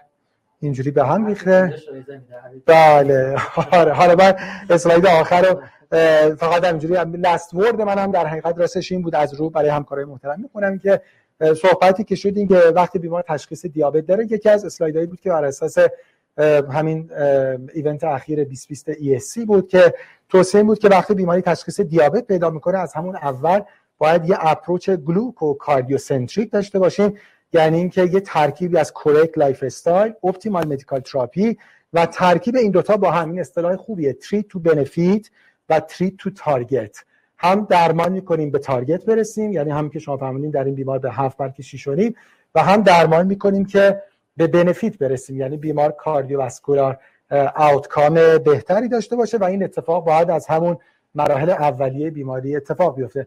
جای خیلی متشکرم. مثل همیشه برای من بسیار لذت بخش و بسیار آموزنده بود. اگه شما نکته پایانی دارین بفرمایید. خیلی متشکرم. من متشکرم از شما. جلسه رو خیلی خوب جلو می‌برید و اینکه خب همکارهایی که نشستن این برنامه رو گوش کردن یا آینده آفلاین می‌بینن ازشون تشکر می‌کنم چون فکر می‌کنم این صرف زمانی که اینجا می‌ذاریم حتما می‌تونه care بیمار رو بهتر کنه. اگر مطالعه EMPA-REG به من گفت که می‌تونیم cardiovascular mortality رو کم کنیم به شرطی میشه که ما یاد بگیریم از دارو استفاده کنیم به جای خودش و practice هامونه با وجودی که سخت عوض کردن اوباما گفت change 8 سال رئیس جمهور شد دیگه. تغییر کار آسونی نیست. ولی ما باید تغییر کنیم. ولی دونستن همه اون evidence ها هم به درد زندگی خودمون و مریضامون نمی‌خوره. کاملا همینجوره. خیلی متشکرم. از شما همکاران محترم هم به خاطر توجهتون سپاسگزارم. امیدوارم که این گفتگو برای practice تون و نهایتا care بهتر بیماران کمک کرده باشه. روزتون بخیر و خدا نگهدار.